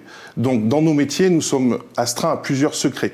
Le secret médical, bien sûr, puisque nous consultons des dossiers médicaux, le secret industriel, et puis par rapport à une histoire relativement macabre et par rapport à ce marronnier du cobaye humain qui revient régulièrement dans la presse, c'est pas un métier dont on parle facilement dans les dîners en ville. Mhm. Mais euh, euh, un élément aussi important, c'est le caractère récent d'émergence. Vous avez évoqué euh, le code de Nuremberg, les événements qui se sont passés, qui sont relativement récents. Il y a eu effectivement une réglementation, une législation qui s'est imposée en France, mais à l'extrême fin des années 80. Ça veut dire qu'on est sur une activité qui, qui s'est industrialisée, comme vous l'avez dit, qui s'est c'est un petit peu péjoratif, mais qui s'est spécialisé, qui est devenu professionnalisé. Et quand on dit professionnalisé, ça veut dire qu'effectivement on la suit sur la durée, mais ça veut dire qu'on a des personnels qui le font.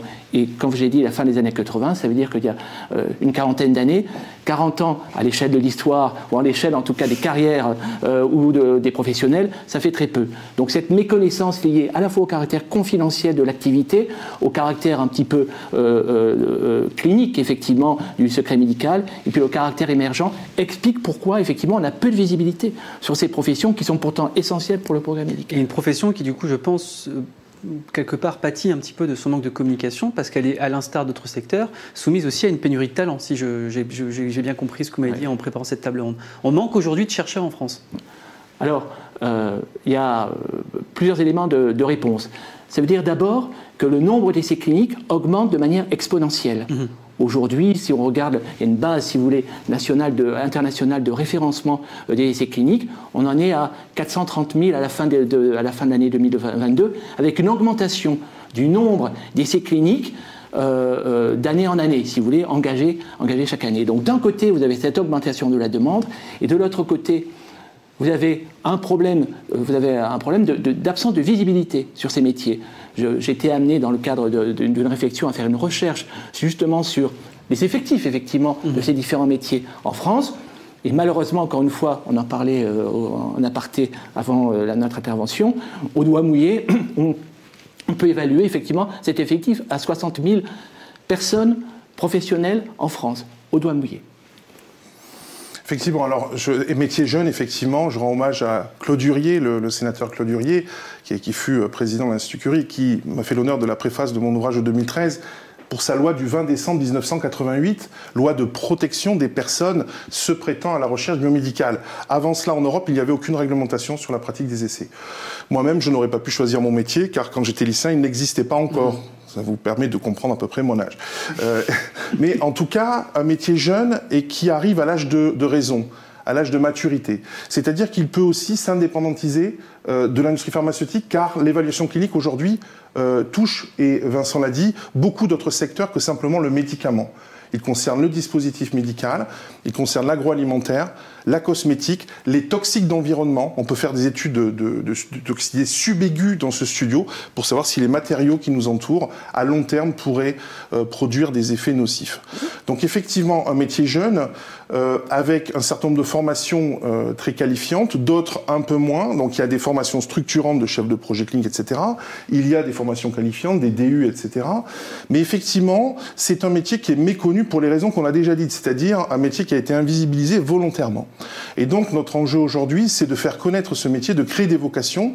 Euh, dans l'association euh, professionnelle que je préside, on, on a 80% de personnel féminin. Donc dans les 60 mmh. 000, il faut compter 80% de personnel féminin. Ça veut dire que probablement on doit aller chercher aussi des talents chez les garçons.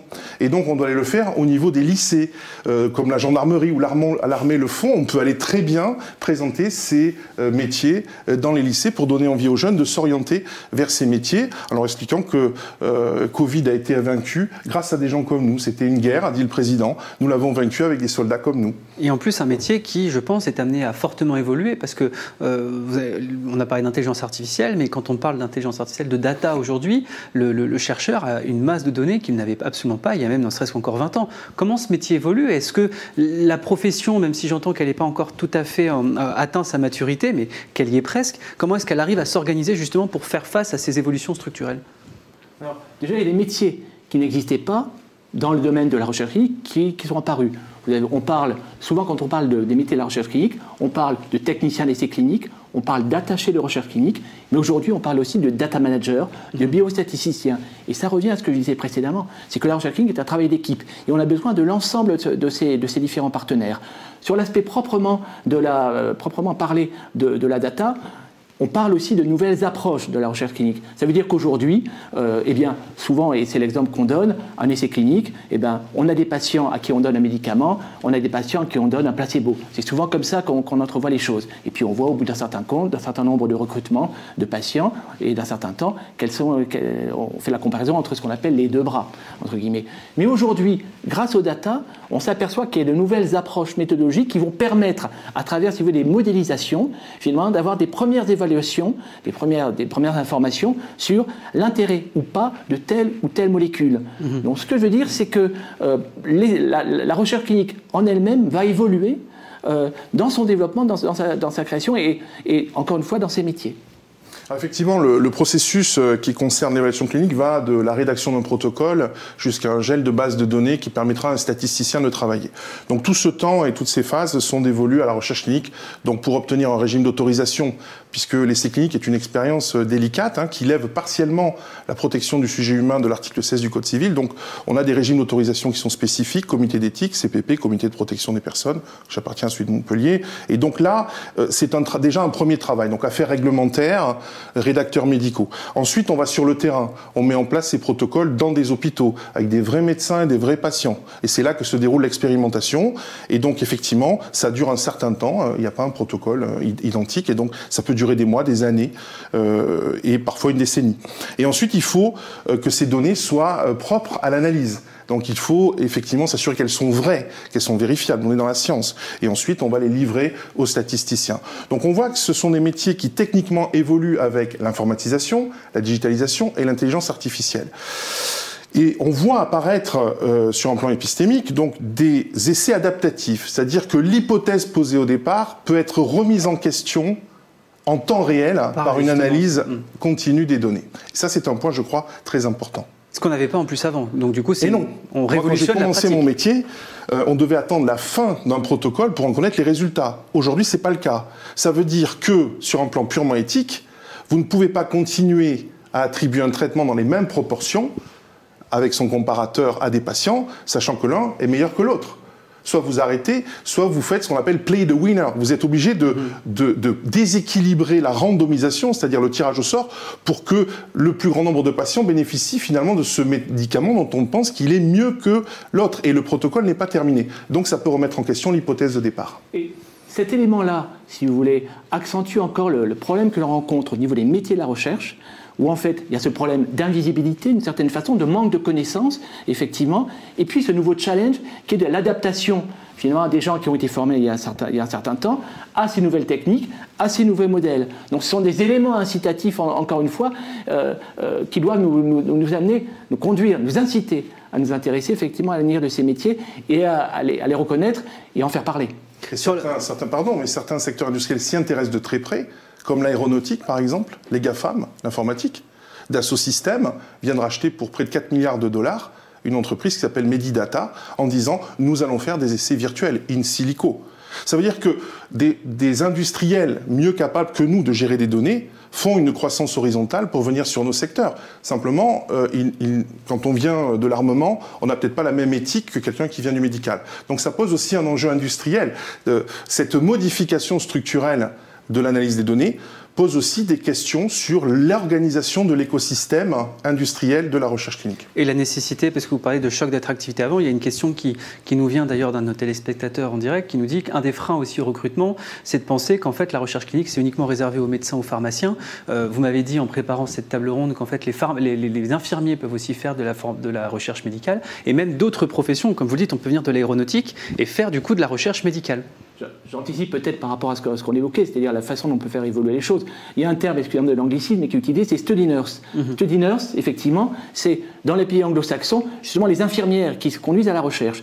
Et aujourd'hui, quand on parle effectivement euh, des, états d'âme, entre guillemets, euh, des volontés peut-être euh, de, changer d'horizon de la part des infirmières hospitalières ou autres, peut-être effectivement que la recherche clinique, ce sont des, ce sont des spécialistes du soin donc, qui connaissent bien déjà le domaine. Euh, donc ça pourrait être aussi une, euh, une, fenêtre d'opportunité pour elles, justement, d'aller vers la recherche clinique, et on pourrait bénéficier, tout le monde serait gagnant, win-win, effectivement, euh, la recherche pourrait en bénéficier, ça leur donnerait un nouvel horizon, pour peu, effectivement, qu'on mette en place les passerelles pour le faire. Elles n'existent pas. Pour, pour conclure, j'ai travaillé moi-même avec des, un médecin de la, du laboratoire de médecine aérospatiale, pourtant, vous voyez, c'est quelqu'un qui travaille sur des accidents d'hélicoptère, en pharmacovigilance. Parce que les matrices d'analyse du risque et de sûreté peuvent être transposées à nos métiers. J'ai travaillé aussi avec un chercheur d'Airbus et on avait à peu près le même langage quand on parle de sûreté et d'analyse des signaux faibles euh, de criticité quand on veut parler des événements indésirables en particulier. Vous voyez, donc il y a aussi sur un plan de la recherche des passerelles à trouver et nous pourrons bénéficier d'une avancée technique qu'ils ont depuis près de 40 ans et que nous n'avons pas encore sur ces questions-là. Donc si je vais conclure, résumer pour conclure, la, recherche, c'est une multitude de métiers qui sont extrêmement complémentaires, extrêmement divers, qui sont en cours de développement et qui en plus sont tous tournés au service des patients et qui, avec les nouvelles technologies, vont connaître une transformation telle qu'ils n'en ont jamais connue dans leur histoire. C'est un changement épistémologique. D'ailleurs, le Conseil de l'Europe euh, s'y intéresse parce que ça, Neuralink en particulier pose un certain nombre de problèmes. ça a été évoqué plus tôt et, le Conseil de l'Europe s'intéresse à cela. Mais s'intéresse aussi au, changement, euh, comment dire, de la manière de trouver les réponses dans cette recherche clinique. C'est-à-dire avec peut-être l'obsolescence de, l'hypothèse. C'est-à-dire on passerait d'un régime, je, m'excuse pour les, termes peut-être un peu techniques, je vais expliquer, mais passer d'un moment euh, de la causation, c'est-à-dire euh, on a un certain nombre de données qui évoluent, on veut prouver que c'est bien le médicament. C'est l'hypothèse qui a cet effet-là, vers euh, la fouille de données, où on travaille plutôt sur des corrélations, mhm. donc des données, des matrices de données très, très importantes, qui montre un certain nombre euh, d'évidences qu'on ne peut pas voir à l'hypothèse. Donc, pour simplifier, aujourd'hui, on veut trouver des réponses à des questions qu'on se pose, et avec ce nouveau paradigme, on, trouvera des réponses à des questions qu'on ne pouvait pas se poser. Et ça, ça pose un vrai problème, y compris réglementaire.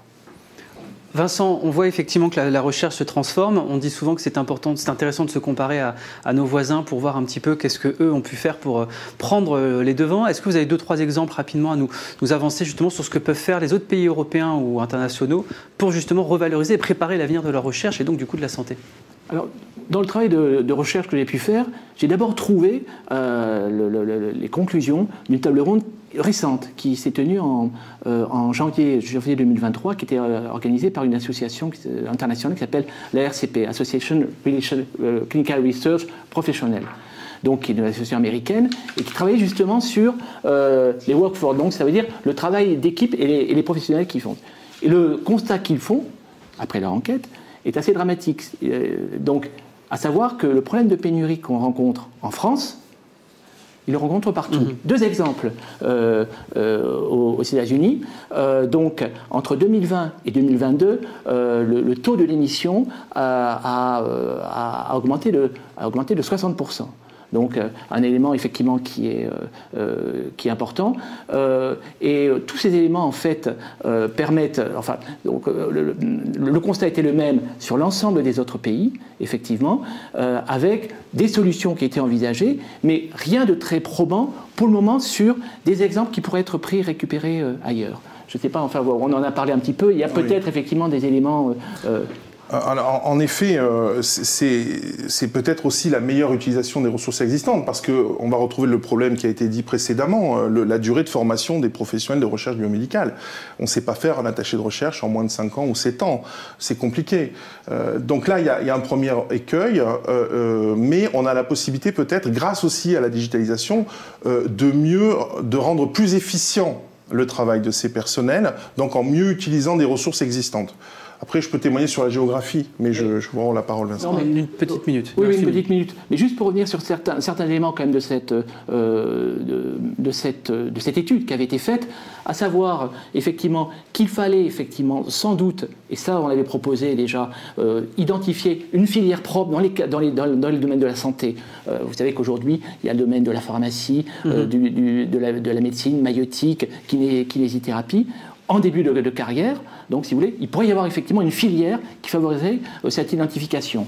Euh, Yannick a aussi euh, parlé du recours à des compétences, je veux dire, accessoires, des gens qui recherchent sur quelques heures, effectivement, peut-être à travailler, ce qu'on appelle le multitasking. Le, microtasking, hein, ce qu'on retrouve chez Amazon Mechanical Turk, alors on ne va pas développer, mais c'est une manière de proposer euh, alors c'est la délégation de tâches et non pas de responsabilité ou de compétences. Euh, il y a probablement des activités de recherche clinique qui peuvent être réalisées de façon euh, ponctuelle par des personnes qualifiées sur cette tâche mais pas qualifiées en recherche clinique.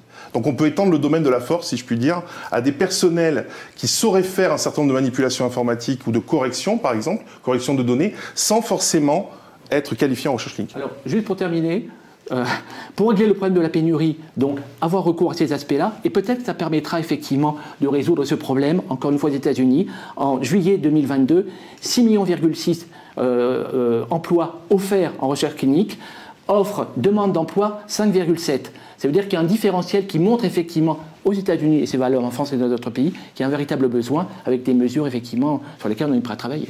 Encore beaucoup d'effets de levier que nous, on s'attachera justement à activer. Merci beaucoup, messieurs, c'était passionnant. la recherche clinique, la recherche médicale, encore une fois, un pan à développer pour l'avenir de la santé. Et tout de suite, on passe au dernier débat.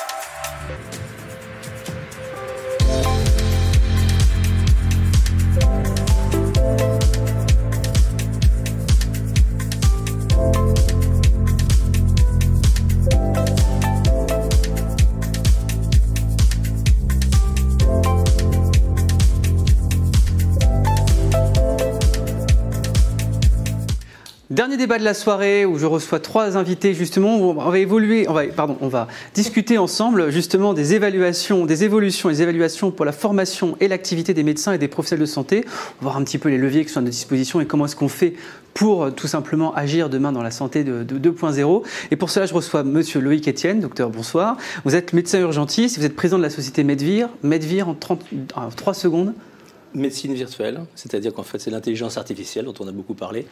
Et en fait on a commencé il y a 35 ans en essayant d'essayer de comprendre la plainte du patient. Donc je parlerai pas mal de la plainte du patient, de la parole du patient, parce que c'est le point de départ. Et donc notre système consiste à explorer la plainte du patient pour poser des questions comme le fait un médecin. On ne se substitue pas au médecin, mais on recueille la plainte du patient et on la transforme en des données qui soient utilisables. Donc la question des datas et la qualité des datas derrière est extrêmement importante une, question qui sera au cœur effectivement de notre dernier débat. Et donc du coup toujours Isabelle Riom et Julien Gottsman, donc du coup médecin urgentiste et vous êtes directeur général de la Fondation Adolphe de Rothschild.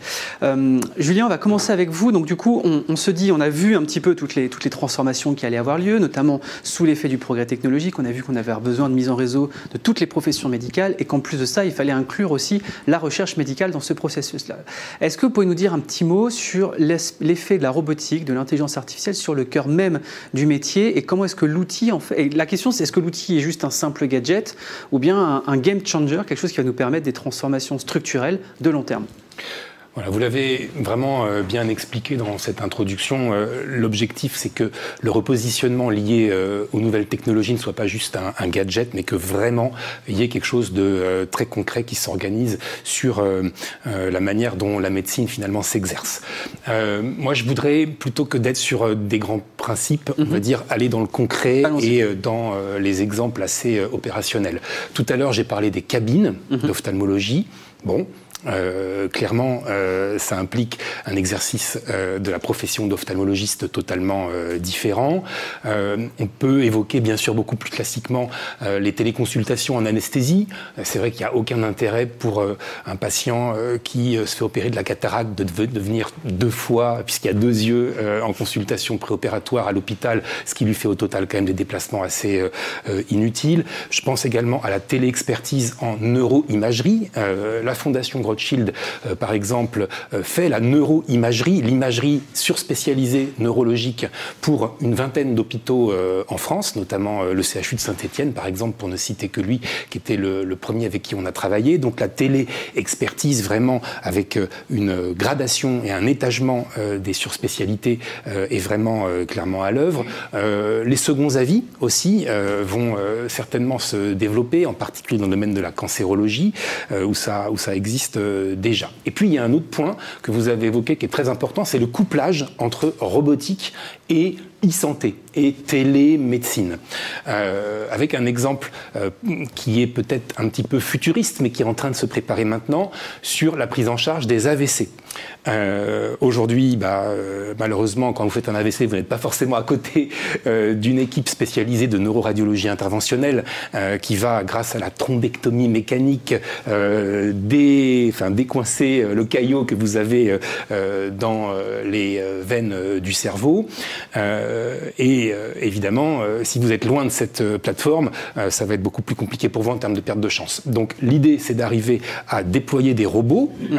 un peu partout sur le territoire et que l'équipe de spécialistes de neuroradiologie interventionnelle, qui bien sûr est une équipe avec des qualifications très rares, eh bien, puisse piloter à distance ce robot pour déboucher ce qui a à déboucher et sauver soit votre vie, soit votre qualité de vie ultérieurement. Sur ce point-là, ça veut dire que je peux être euh, au fin fond de la Creuse, c'est un exemple qu'on prend souvent pour les airs médicaux. Si le, robot est disponible, je peux me faire opérer par un médecin à Paris. Pour l'instant, ce robot n'existe pas. Hein. enfin, il existe, mais uniquement euh, dans euh, les malformations artério-veineuses. Nous mhm. sommes en train de le tester à l'hôpital Fondation Mais existe quand même, on n'est pas dans la science-fiction.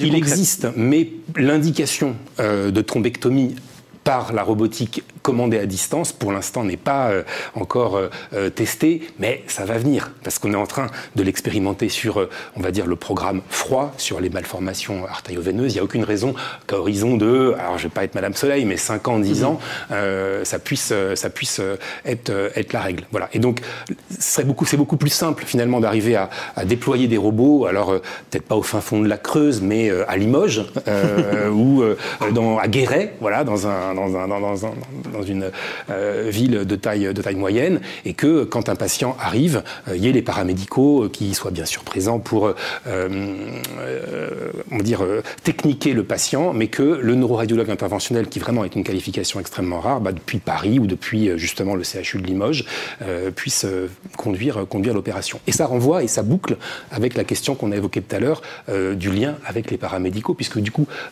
les équipes experts de, de, de, MRistes qui sont euh, au niveau du centre expert vont devoir s'appuyer, faire confiance et, et avoir en face d'eux, euh, à distance, une équipe paramédicale extrêmement qualifiée. Donc possible d'avoir un second avis avec un cardiologue situé par exemple à Hong Kong, parce que ce sera la sommité dans son domaine, et possibilité de se faire opérer par une personne située à des centaines de kilomètres. Donc on gomme les, la, technologie gomme les frontières géographiques et nous permet d'avoir, de faire venir l'offre médicale euh, vers le patient. C'est de la prospective, mais vu ce qu'on voit aujourd'hui qui déjà se fait, il n'y a pas de raison d'imaginer qu'à horizon de 5 à 10 ans, ça pourra se déployer. Isabelle, c'est la casquette du médecin justement que je vais, que je vais interroger. Vous, l'intelligence artificielle, quand on voit, on parle beaucoup de ChatGPT, on parle beaucoup de toutes ces intelligences artificielles développées par les grands géants du numérique qui font aujourd'hui, posent, arrivent à poser des diagnostics. Est-ce que vous, ça vous fait peur? Est-ce que ça vous fait rire? Ou est-ce que vous vous dites, c'est un outil comme un autre et il faut que j'apprenne, c'est mon nouveau stéthoscope?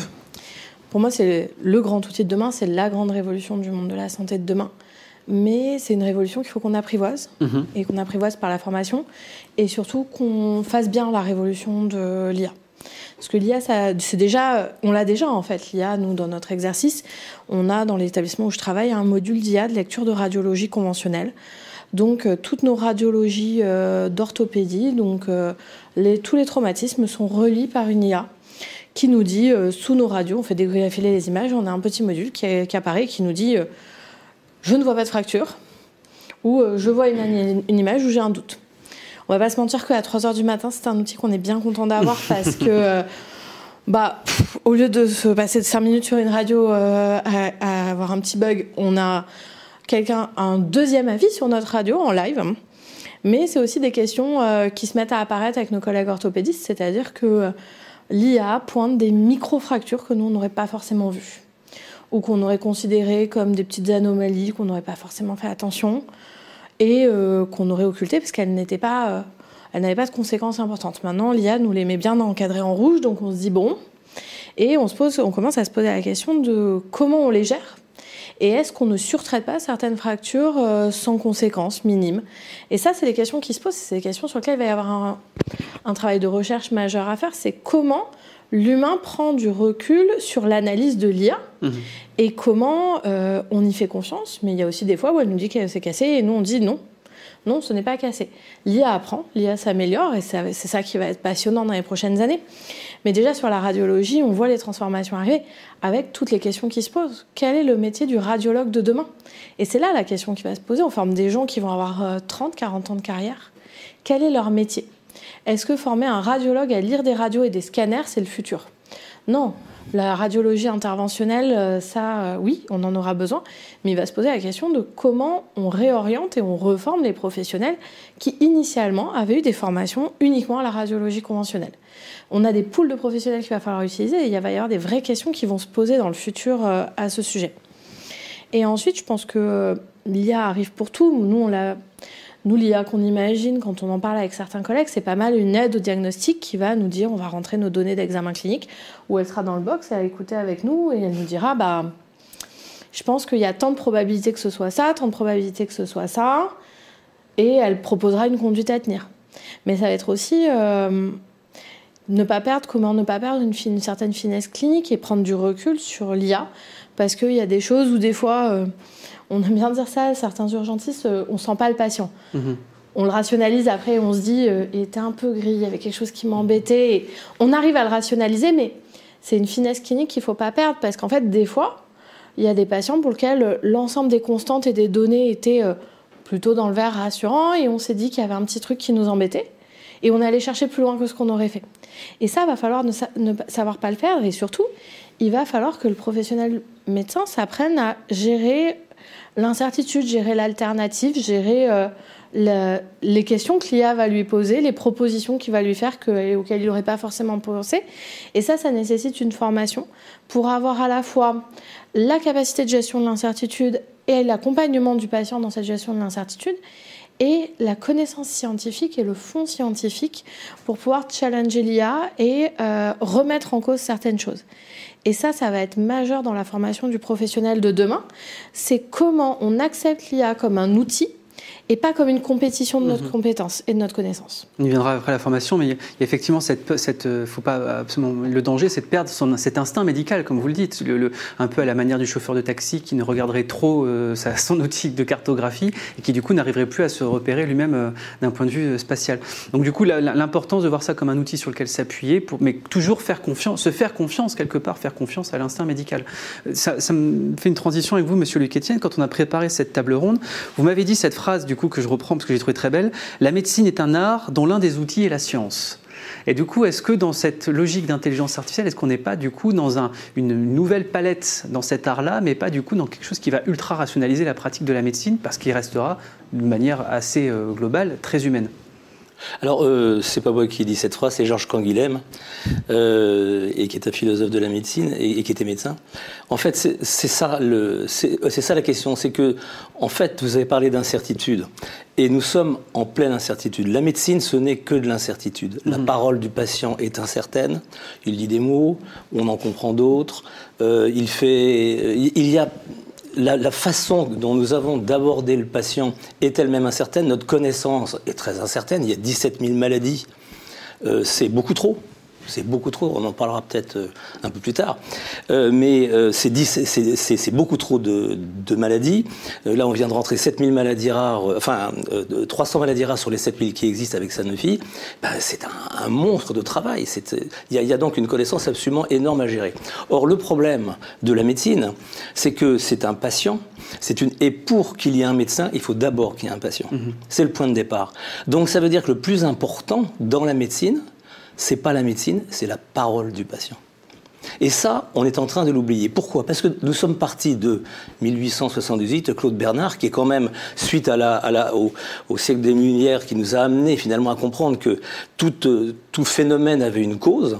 Et que donc, il fallait observer, regarder, c'est ce qu'on fait la ENEC, tous les grands, tous les grands Broca, etc., enfin tous les, grands génies de la, de, la, de la médecine qui ont observé le patient et qui, de ce fait, ont appris du patient. Nous devons, nous, médecins, malgré tout notre savoir, apprendre du patient. Donc la parole du patient est essentielle d'abord à écouter et ensuite à comprendre. Or, qu'est-ce qu'on a fait depuis, après, euh, après Claude Bernard? Bah, On est arrivé dans les années 70. Vous voyez, moi j'ai commencé, j'ai commencé mes études en 70, euh, je suis un dinosaure. Et euh, quand je suis arrivé, on, petit à petit, la science est arrivée au milieu de la médecine. Et cette science, nous y avons fait allégeance peu à peu parce que c'était facile, c'était le plus simple. Et donc, on a désappris à écouter le patient, on a désappris à lui parler, on a désappris à l'écouter. Nous sommes écartés de la source de notre savoir. Mhm. Et ça, c'est fondamental. Alors, ensuite, qu'est-ce qui s'est passé Il y a eu deux choses. La numérisation du vivant. Hein, auparavant, on avait les radios, on avait des tas de trucs, etc. Mais grâce à, la numérisation du vivant, ben maintenant, on arrive à faire des choses absolument phénoménales, extraordinaires. Ce que vous avez décrit, ce, ce que l'on voit, c'est phénoménal, ce qu'on va arriver à faire. Donc c'est très, bien, mais il y a deuxième élément, ça a été le Covid. Et le Covid a fait une espèce de coup de pied dans la fourmilière et a fait que nous-mêmes, enfin toute la société finalement, a été pris de vitesse par une problématique qui était que nous étions face à une incertitude totale, que nous ne comprenions rien à ce qui se passait et qu'il fallait trouver des solutions pour essayer de comprendre. Et qu'est-ce qu'on a fait? Ben, On, s'est dit, bah, tiens, monsieur le patient, euh, explique-moi ce qui se passe. Donc on a commencé à recueillir de la donnée. Et cette donnée, qu'est-ce que c'est que cette donnée? Ben, C'est une donnée qui est incertaine.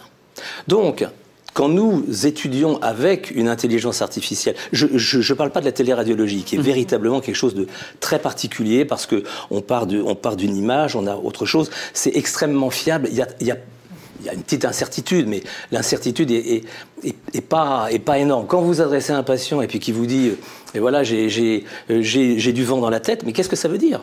Bon, et je me suis rendu compte après coup en interrogeant le patient qu'en fait, si je posais bien les questions, eh bien en fait, il avait un anévrisme cérébral. Et ce qu'il entendait comme vent dans la tête, c'était un souffle. Mhm. La seule chose, c'est que moi, j'écoutais pas, j'écoutais pas ce qu'il disait. Et donc, euh, le fait d'écouter le patient et de partir de, de, sa, de sa parole et de le comprendre et de le transformer en data, fiable va nous permettre de nourrir nos machines et nos intelligences artificielles en des datas qui soient fiables.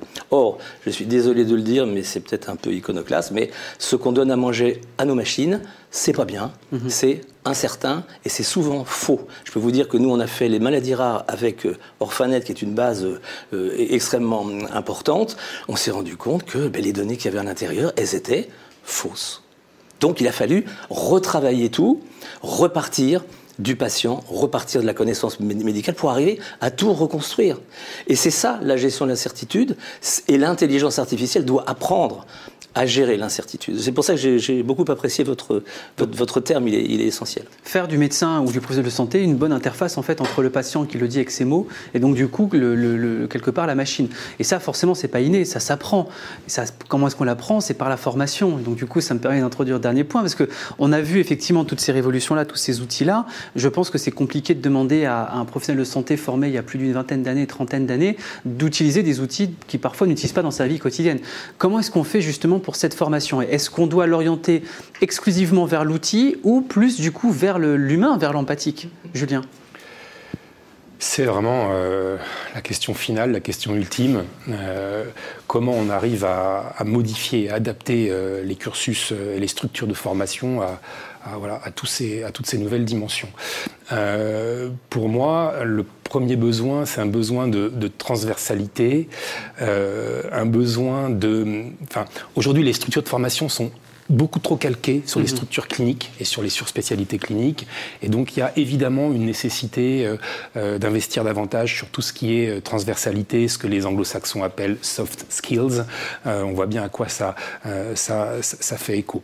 Et donc, en cari Turant un petit peu, on aurait une base générale commune euh, et puis euh, une spécialisation progressive, mais qui serait davantage thématique et moins de surspécialité et qui irait du coup plus sur, euh, tout à l'heure vous l'avez évoqué, longuement, la recherche clinique par exemple, pas que pour les médecins, mais également pour les paramédicaux, les study nurses en particulier, l'ingénierie, la data, mais également tout ce qui a trait à la valorisation, le dépôt de brevets, le lancement de start-up. Enfin, je veux dire, c'est même pas des choses euh, voilà, qui, euh, enfin, qu'on connaît de manière, euh, de manière, de manière spontanée. et donc, objectivement, il y a un réel besoin d'aération, un réel besoin de vivification du dispositif de, de, formation et des structures de formation. Permettez-moi une idée un petit peu polémique peut-être, ou en tout cas qui ne va pas forcément être appréciée de tout le monde, mais pourquoi ne pas remettre en cause le monopole de l'université publique sur la formation médicale et les formations paramédicales? Euh, il y a euh, de très beaux acteurs de santé euh, comme les hôpitaux privés à but non lucratif qui seraient tout à fait en capacité de créer une faculté de médecine et de peut-être justement casser cette structuration hospitalo-universitaire actuelle. Bon, je pense que ça ne verra pas forcément le jour euh, demain, euh, mais déjà dans un premier temps, au moins que sur le paramédical, ce soit le cas. Mhm. Aujourd'hui, je reviens à la question des orthoptistes. Euh, sur l'île de France, il n'y a que deux structures qui forment les orthoptistes, l'université Paris 6 et l'université Paris Cité. ils ont à peu près des corps de 100, de 100 personnes par promotion. D'ailleurs, il y a encore un numerus clausus pour les orthoptistes curieux quand même. Euh, et donc pourquoi ne pas libéraliser euh, cela et faire en sorte qu'il y ait d'autres acteurs qui viennent, euh, je pense, voilà, apporter un peu d'air frais, un peu d'air nouveau à ces structures de formation? Il y, a, effectivement sur la, formation, Isabelle, il y, a, quelque chose qui est assez flagrant et qui vous a été dit tout au long de la soirée, c'est que on a effectivement un manque, on, connaît un petit peu les contours de la médecine de demain, enfin on connaît en pointillé au moins, mais on n'a pas encore cette, on n'a pas encore adapté justement le, cœur du réacteur qui est la formation. On voit ici et là, et Julien vous le dit, des initiatives qui se font, des initiatives qui se montent, que ce soit dans la formation continue, quelquefois dans la formation initiale. Euh, je discutais il n'y a pas très longtemps avec un anapath qui me disait que l'intelligence artificielle, ils se sont formés quasiment eux-mêmes, alors que c'est le cœur même de leur métier qui est transformé par cette technologie-là. On a donc du coup besoin d'avoir des formations qui s'adaptent, avec, si je comprends bien, peut-être deux dominantes. Une dominante hyper spécialisée et hyper technicité, hyper technicité sur notamment tout ce qui va concerner la robotique et ces nouveaux outils-là, et la masse, on va dire, de la, de la formation qui là sera plutôt dédiée au contact du patient et sur le, diagnostic. Vous me disiez avant qu'on prévoit en préparation de cette table ronde-là qu'aujourd'hui on ne sait plus mener d'interrogatoire patient. Donc comment est-ce qu'on fait pour la formation? Comment on fait? C'est la grande question. Non, je pense que déjà sur la formation continue, on a un, bel outil qui a été créé récemment qui est la recertification. Mhm. De se dire que quand même, on vérifie, on contrôle la mise à jour des connaissances des professionnels au cours de leur carrière. Et se dire déjà une révolution. C'est déjà une révolution. Et se dire que c'est une révolution, je trouve que c'est quand même assez choquant de se dire qu'il a fallu que cette révolution se fasse il y a maintenant 4-5 ans et que c'est toujours pas mis en place. Puisque les premières promos qui y arrivent, y arrivent euh, dans les prochaines années. Déjà, ça, ça va être un outil. Parce que ça, ça propose un parcours de formation par spécialité qui sera plus ou moins obligatoire. Et dans ce parcours, c'est des grandes orientations qui sont, qui sont proposées par l'agence du DPC et par l'État. Et ça, ça va être majeur parce que bah, très clairement, l'IA, l'évolution technologique, c'est des thèmes qui ont été cités et qui vont apparaître dans ces programmes de recertification. Et donc, on impose une formation continue, ce qui reste quand même nouveau, et euh, on impose une formation continue de qualité parce qu'elle sera contrôlée. Mhm. Et ça, ça va être un énorme facteur d'une mise à niveau des professionnels. Et ça va être quelque chose de transformant. Et il va falloir en effet que les acteurs choisis soient les bons. On voit encore des, des parcours de formation continue totalement aberrants être certifiés et être financés par l'État euh, je suis désolée, mais je pense par exemple aux formations continues en homéopathie. Quand on voit des enjeux comme l'IA arriver, les transformations technologiques, la transformation de la science, me dire qu'on finance encore ça me pose quelques questions d'éthique sur ce que l'État euh, finance euh, comme formation. Et de bonne allocation des ressources. Et l'allocation des ressources. Sur la formation initiale, je pense que ça va passer avec la transformation de la formation. Mhm. La formation a pas mal évolué les dernières années. La dernière réforme en place est en train de finir de se mettre en place. C'est la réforme du deuxième cycle des études médicales, donc le cycle master, mais qui fait trois ans en formation médicale. On ne sait pas pourquoi, mais bienvenue dans la dérogation du système de formation médicale. Et euh, la grosse transformation, c'est qu'on s'est dit que la connaissance, la connaissance c'est important, mais déjà, la connaissance avait filé dans tous les sens on avait un, examen par questionnaire où globalement chaque spécialité s'était dit que l'hyperspécialité rentrait dans le deuxième cycle des études. Et ça, ça a été un gros changement de se dire qu'on allait repartir à une formation de base commune, mais qui doit être très bien connue par l'étudiant, puisqu'il doit avoir 80% de réponses justes sur les connaissances de base. Et se dire qu'on fait acquérir un tronc commun de base plus solide, mais que les questions d'hyperspécialité sortent de ce programme. Ce qui laisse plus de temps pour faire autre chose parce qu'on arrête d'apprendre des maladies que les, que les professionnels ne verront jamais. Et surtout, on introduit un outil qui va être passionnant, qui est l'année pré-professionnelle. c'est de se dire que l'externat c'est bien, mais un externe qui est en stage à mi-temps, il a quand même cet examen de connaissances au bout des deux ans et il y a quand même une pression au bachotage, à l'apprentissage par cœur, qui fait que l'apprentissage des connaissances cliniques, et en particulier de l'interrogatoire, était très manquant. Il y a un système qui est fabuleux qui s'appelle euh, des ECOS, c'est des examens de, compétences par station qui sont prouvés reproductibles aux États-Unis et ça a été prouvé, reprouvé, qu'on introduit en France qui apparaissent comme un moyen de classer des étudiants et de classer les étudiants sur ce qu'ils ont appris en stage. Donc typiquement, euh, les stations qu'on fait, c'est apprendre à interroger un patient qui a une douleur thoracique, mhm. apprendre à faire euh, un geste, apprendre à faire un examen clinique. Jusqu'à euh, dans un an, au mois de novembre, aucun étudiant en France n'était évalué sur sa compétence clinique et sa capacité à interroger un patient. Et ça, c'est quand même. Pourtant, la base de la médecine. C'est quand même la base de la médecine. Mais par contre, à répondre à des QCM, on était formidable.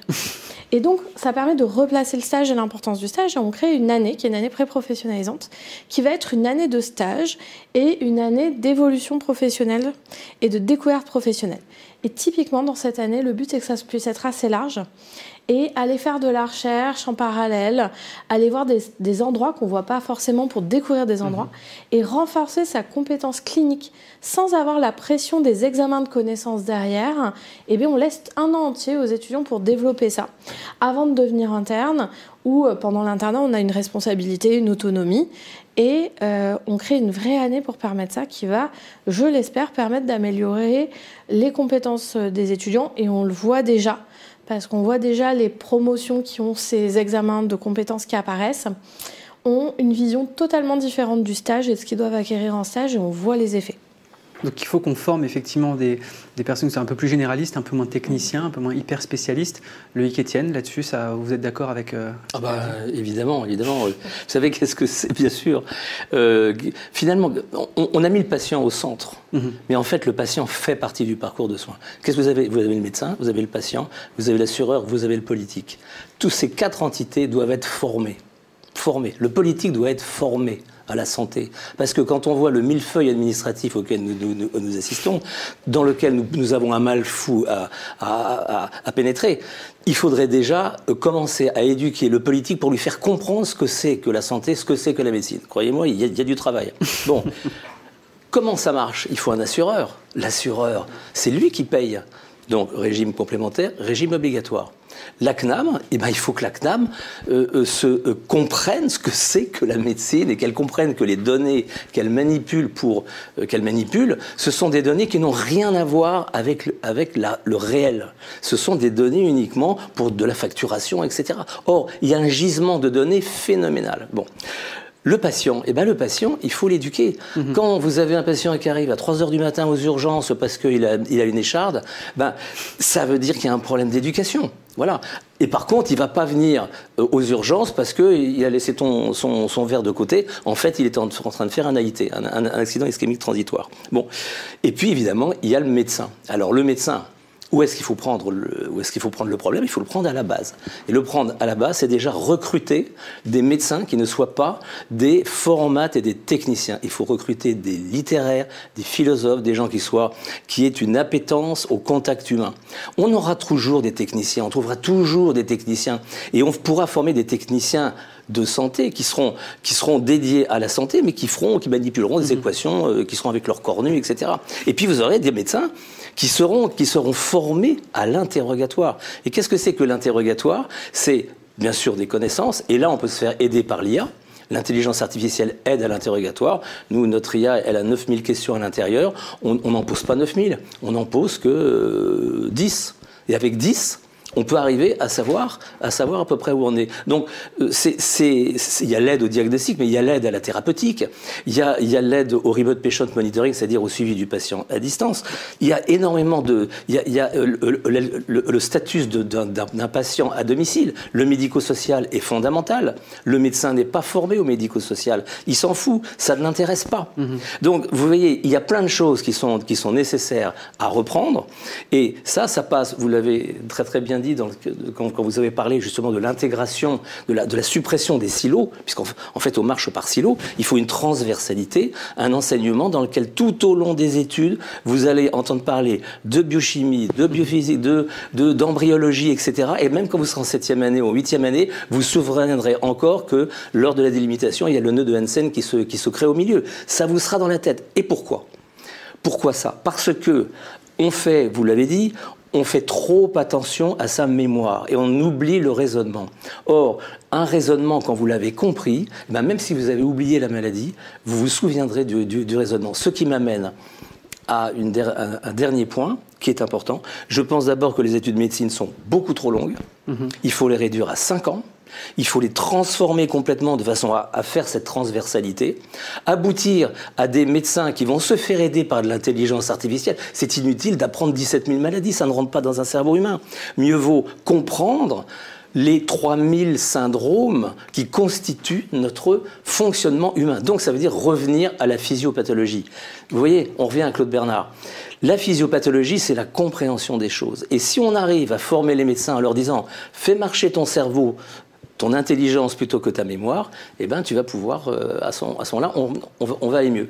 Et donc, euh, le dernier point que je voudrais dire, c'est que nous avons un chantier qui se, qui se, enfin, je pense, qui est extrêmement important, que j'appelle la médecine néosyndromique, c'est-à-dire transformer ces 17 000 maladies insupportables en 3500 syndromes essentiels, syndrome ménager, syndrome de ceci, syndrome de cela, et qui sont les rouages de notre fonctionnement. Et grâce à ça, de les relier à quoi? À la relier à la parole du patient.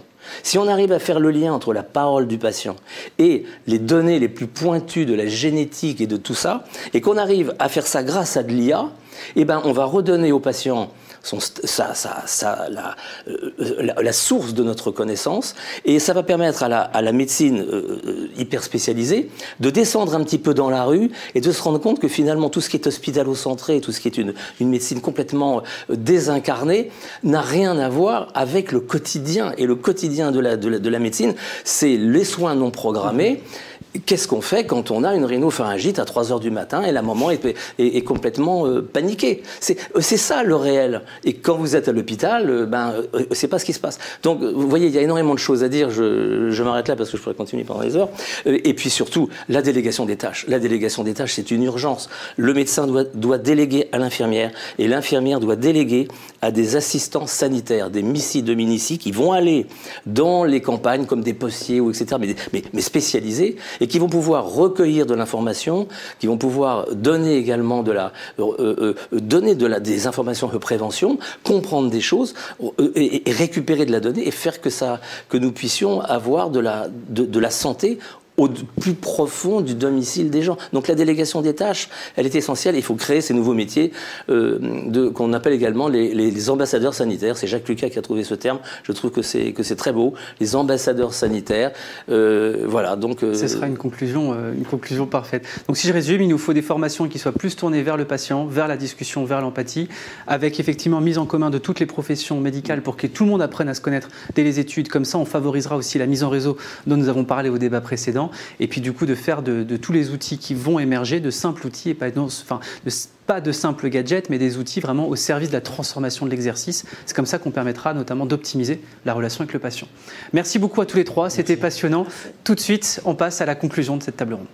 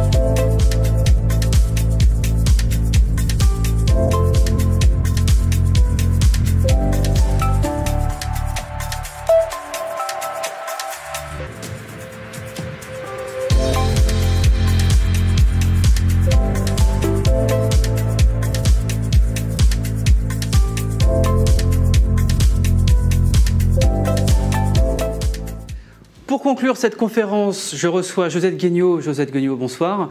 Vous êtes la directrice de l'Observatoire Santé Innovation de l'Institut Sapiens.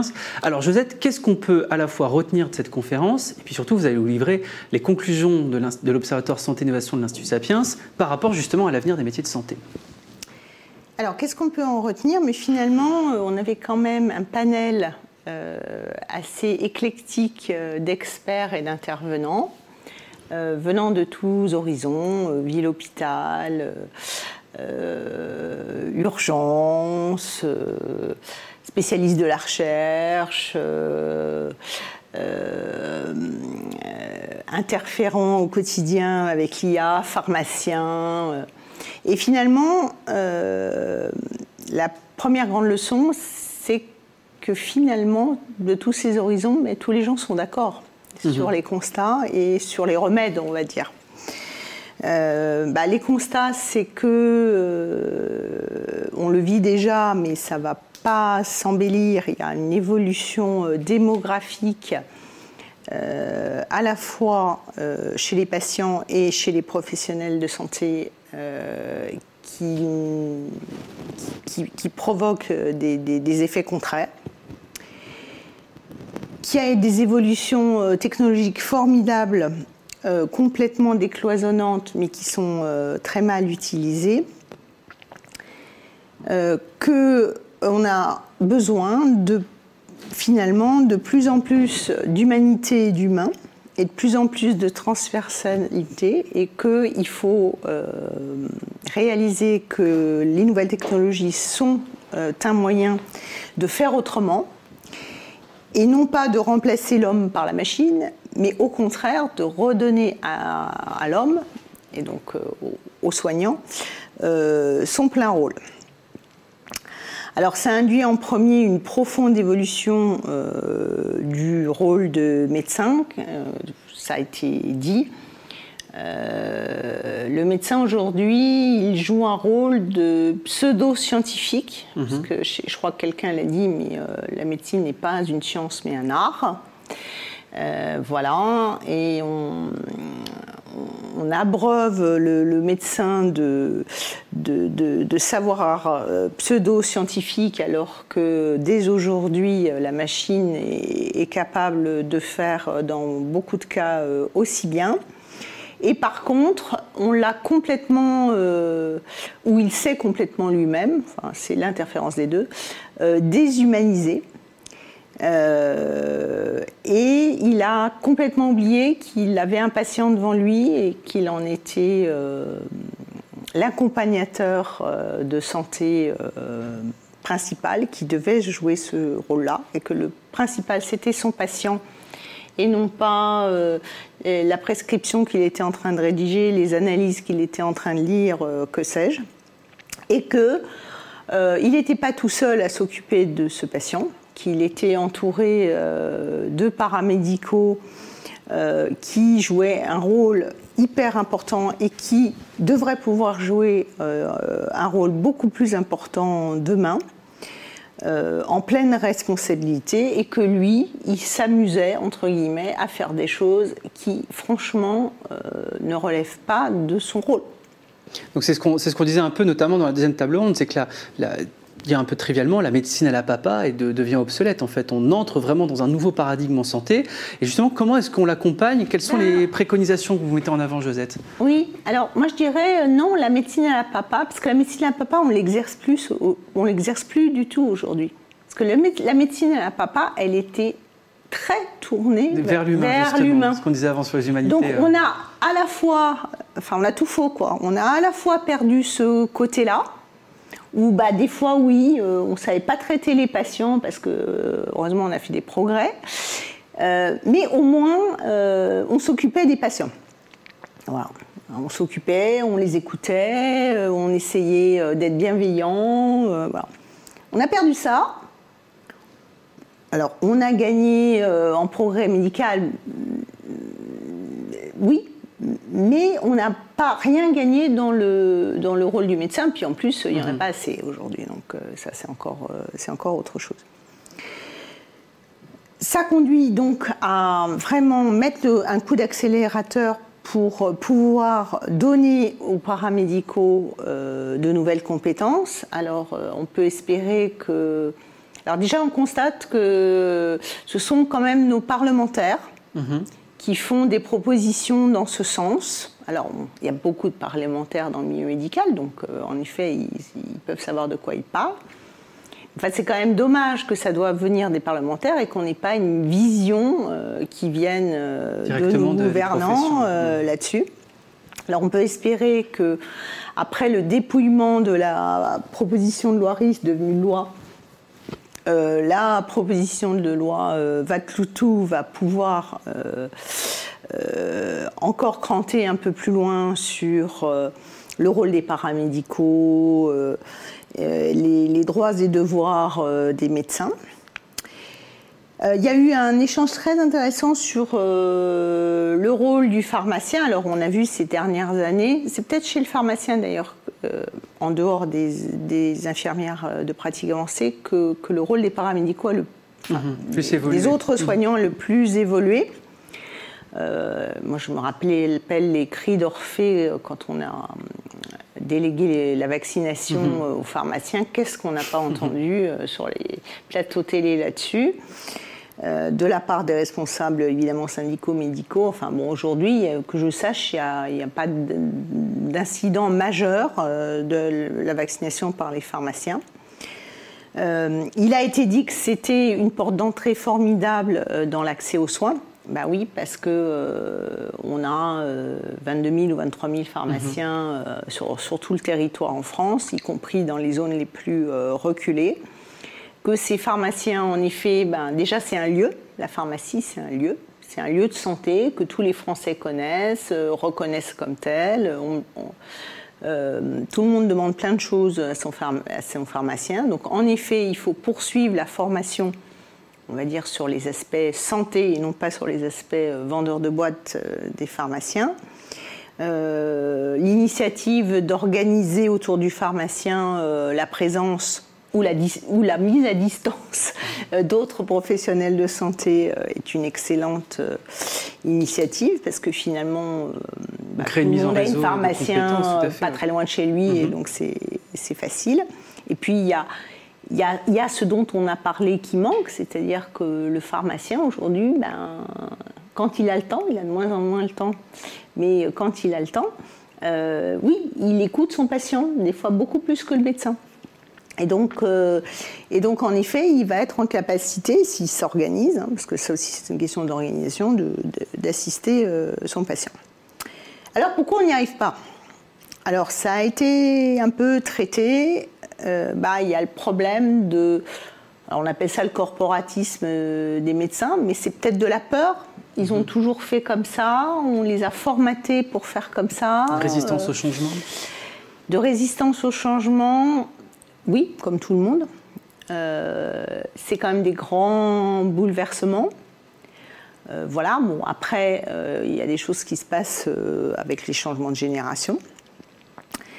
Et il y a un facteur que tout le monde a cité, sur lequel aujourd'hui je pense qu'on ferme très peu les médecins, c'est les, les, former à la maîtrise des nouvelles technologies. C'est même pas à l'usage des nouvelles technologies, parce que finalement, la pipe dans le dos, ils ont fini par s'informatiser, euh, ils finissent par utiliser euh, Doctolib, euh, ils finissent par faire des e-prescriptions, etc. Mais c'est la prise c'est la pipe dans le dos. Et donc, il faut les, former et les, les faire changer d'attitude en disant, mais non, non, mais les nouvelles technologies, elles ne vont pas te croquer. c'est toi qui les maîtrises c'est toi qui vas les maîtriser, qui vas continuer à les maîtriser. Mais pour les maîtriser, il faut les connaître, il faut, les, utiliser. Il faut les utiliser, tout à fait. Et, ça permettra aussi euh, euh, que les médecins euh, acculturent, parce que ça sera un de leurs rôles, euh, leurs patients à l'utilisation des nouvelles technologies. Là, en fait, on a des patients qui regardent ça en disant Oula, et puis si en plus le médecin euh, ne, les utilise pas, me dit que c'est pas bien, euh, critique, euh, ben, moi aussi j'ai pas du tout envie d'y aller. Et je m'en méfie. Alors, j'ai noté une note d'espoir, c'est que finalement l'exercice partagé euh, menait bien son train à l'hôpital. Alors, euh, je pense qu'on l'a tous vu euh, et ressenti pendant la pandémie, hein, parce que heureusement que tout le monde ne se regardait pas en chien de faïence entre urgentistes, aides-soignantes, infirmières et, et, médecins, parce que sinon il y aurait eu plus de morts. Donc là, en effet, tout le monde a bien collaboré, voilà, même s'il y a eu au départ un petit peu de, frottement. Euh, il y a quelque chose qui apparemment devrait être plus développé, c'est l'intrication entre les soins et la recherche. Mhm. Euh, et, de désenclaver finalement les chercheurs de, de, leur, de leur statut et, de leur image de Géoff trouve tout. Euh, voilà, qui sort pas de, qui sort pas de, son antre. Il y a un bel exemple en France qu'on cite jamais assez, hein, c'est le plan cancer et c'est la création euh, des centres de lutte contre le cancer. Hein. C'est quand même une initiative formidable parce que c'est quand même grâce à ces initiatives qui justement euh, dont le principal attribut était de, mettre en même lieu et la recherche et le soin, et que, et que les deux choses soient. Euh, qu'aujourd'hui, en France, on a quand même euh, un niveau en oncologie que beaucoup de grands pays, y compris les États-Unis, nous envient. Tout à fait. Alors il y a encore un chemin à parcourir, mais on n'est quand même pas mauvais là-dedans. Donc ça veut bien dire qu'en effet, mettre ensemble le soin et la recherche, euh, ça fonctionne. Alors, quelles sont les, recommandations qu'on peut émettre? Bah Déjà, c'est. Bah, peut-être qu'elle existe, mais nous, on ne l'a pas vue. Il n'y a pas de cartographie. Mhm. Des métiers existants et à venir, tout à fait. Voilà, des métiers existants, des besoins actuels et de l'anticipation des besoins futurs et du coup euh, des besoins. Alors euh, ça a été euh, cité quand on a parlé de la recherche hein, en disant il faut qu'on fasse ça, mais il n'y a pas qu'en recherche, il faut qu'on fasse ça sur tous les métiers. Enfin, quand même, le vieillissement de la population, c'est pas comme la Covid-19, c'est pas venu du jour au lendemain. Oui, c'est des phénomènes de long terme qui se doivent de prévoir. On le sait, euh, on, voilà, on le sait bien puisqu'on vient de faire des tas d'études là sur l'histoire des retraites. Donc, qu'est-ce qu'on fait là-dessus? Donc cartographie, donc si je devais résumer en trois points, Josette, les, les, préconisations que vous adressez. Cartographie, faire évoluer la formation, notamment sur la maîtrise des nouvelles technologies, la transversalité, la pluridisciplinarité.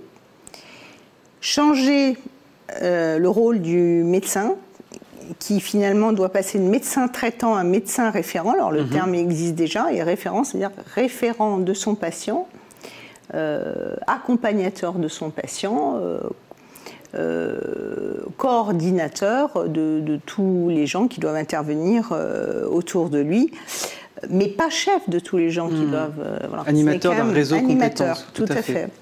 Et last but not the least, tout ça ne sera rendu possible que par une évolution de la rémunération. Mhm. Forcément que tant qu'on continuera à payer à l'acte les médecins, les paramédicaux euh, et, les soignants, euh, quels qu'ils soient, on ne pourra pas organiser cette pluridisciplinarité, on ne pourra pas organiser la subsidiarité entre les nouvelles technologies et les soignants on ne pourra pas euh, créer un accompagnement humain des gens fragilisés par l'âge ou la maladie. Donc du coup, des propositions à retrouver en détail sur le site internet de l'Institut Sapiens. Merci Josette, merci à toutes et à tous d'avoir suivi ce soir, merci à, nos sponsors qui nous ont accompagnés, qui ont rendu possible cet événement. Merci à tous et je vous donne rendez-vous pour un prochain événement autour de la santé ou d'un autre sujet d'avenir. Bonne soirée.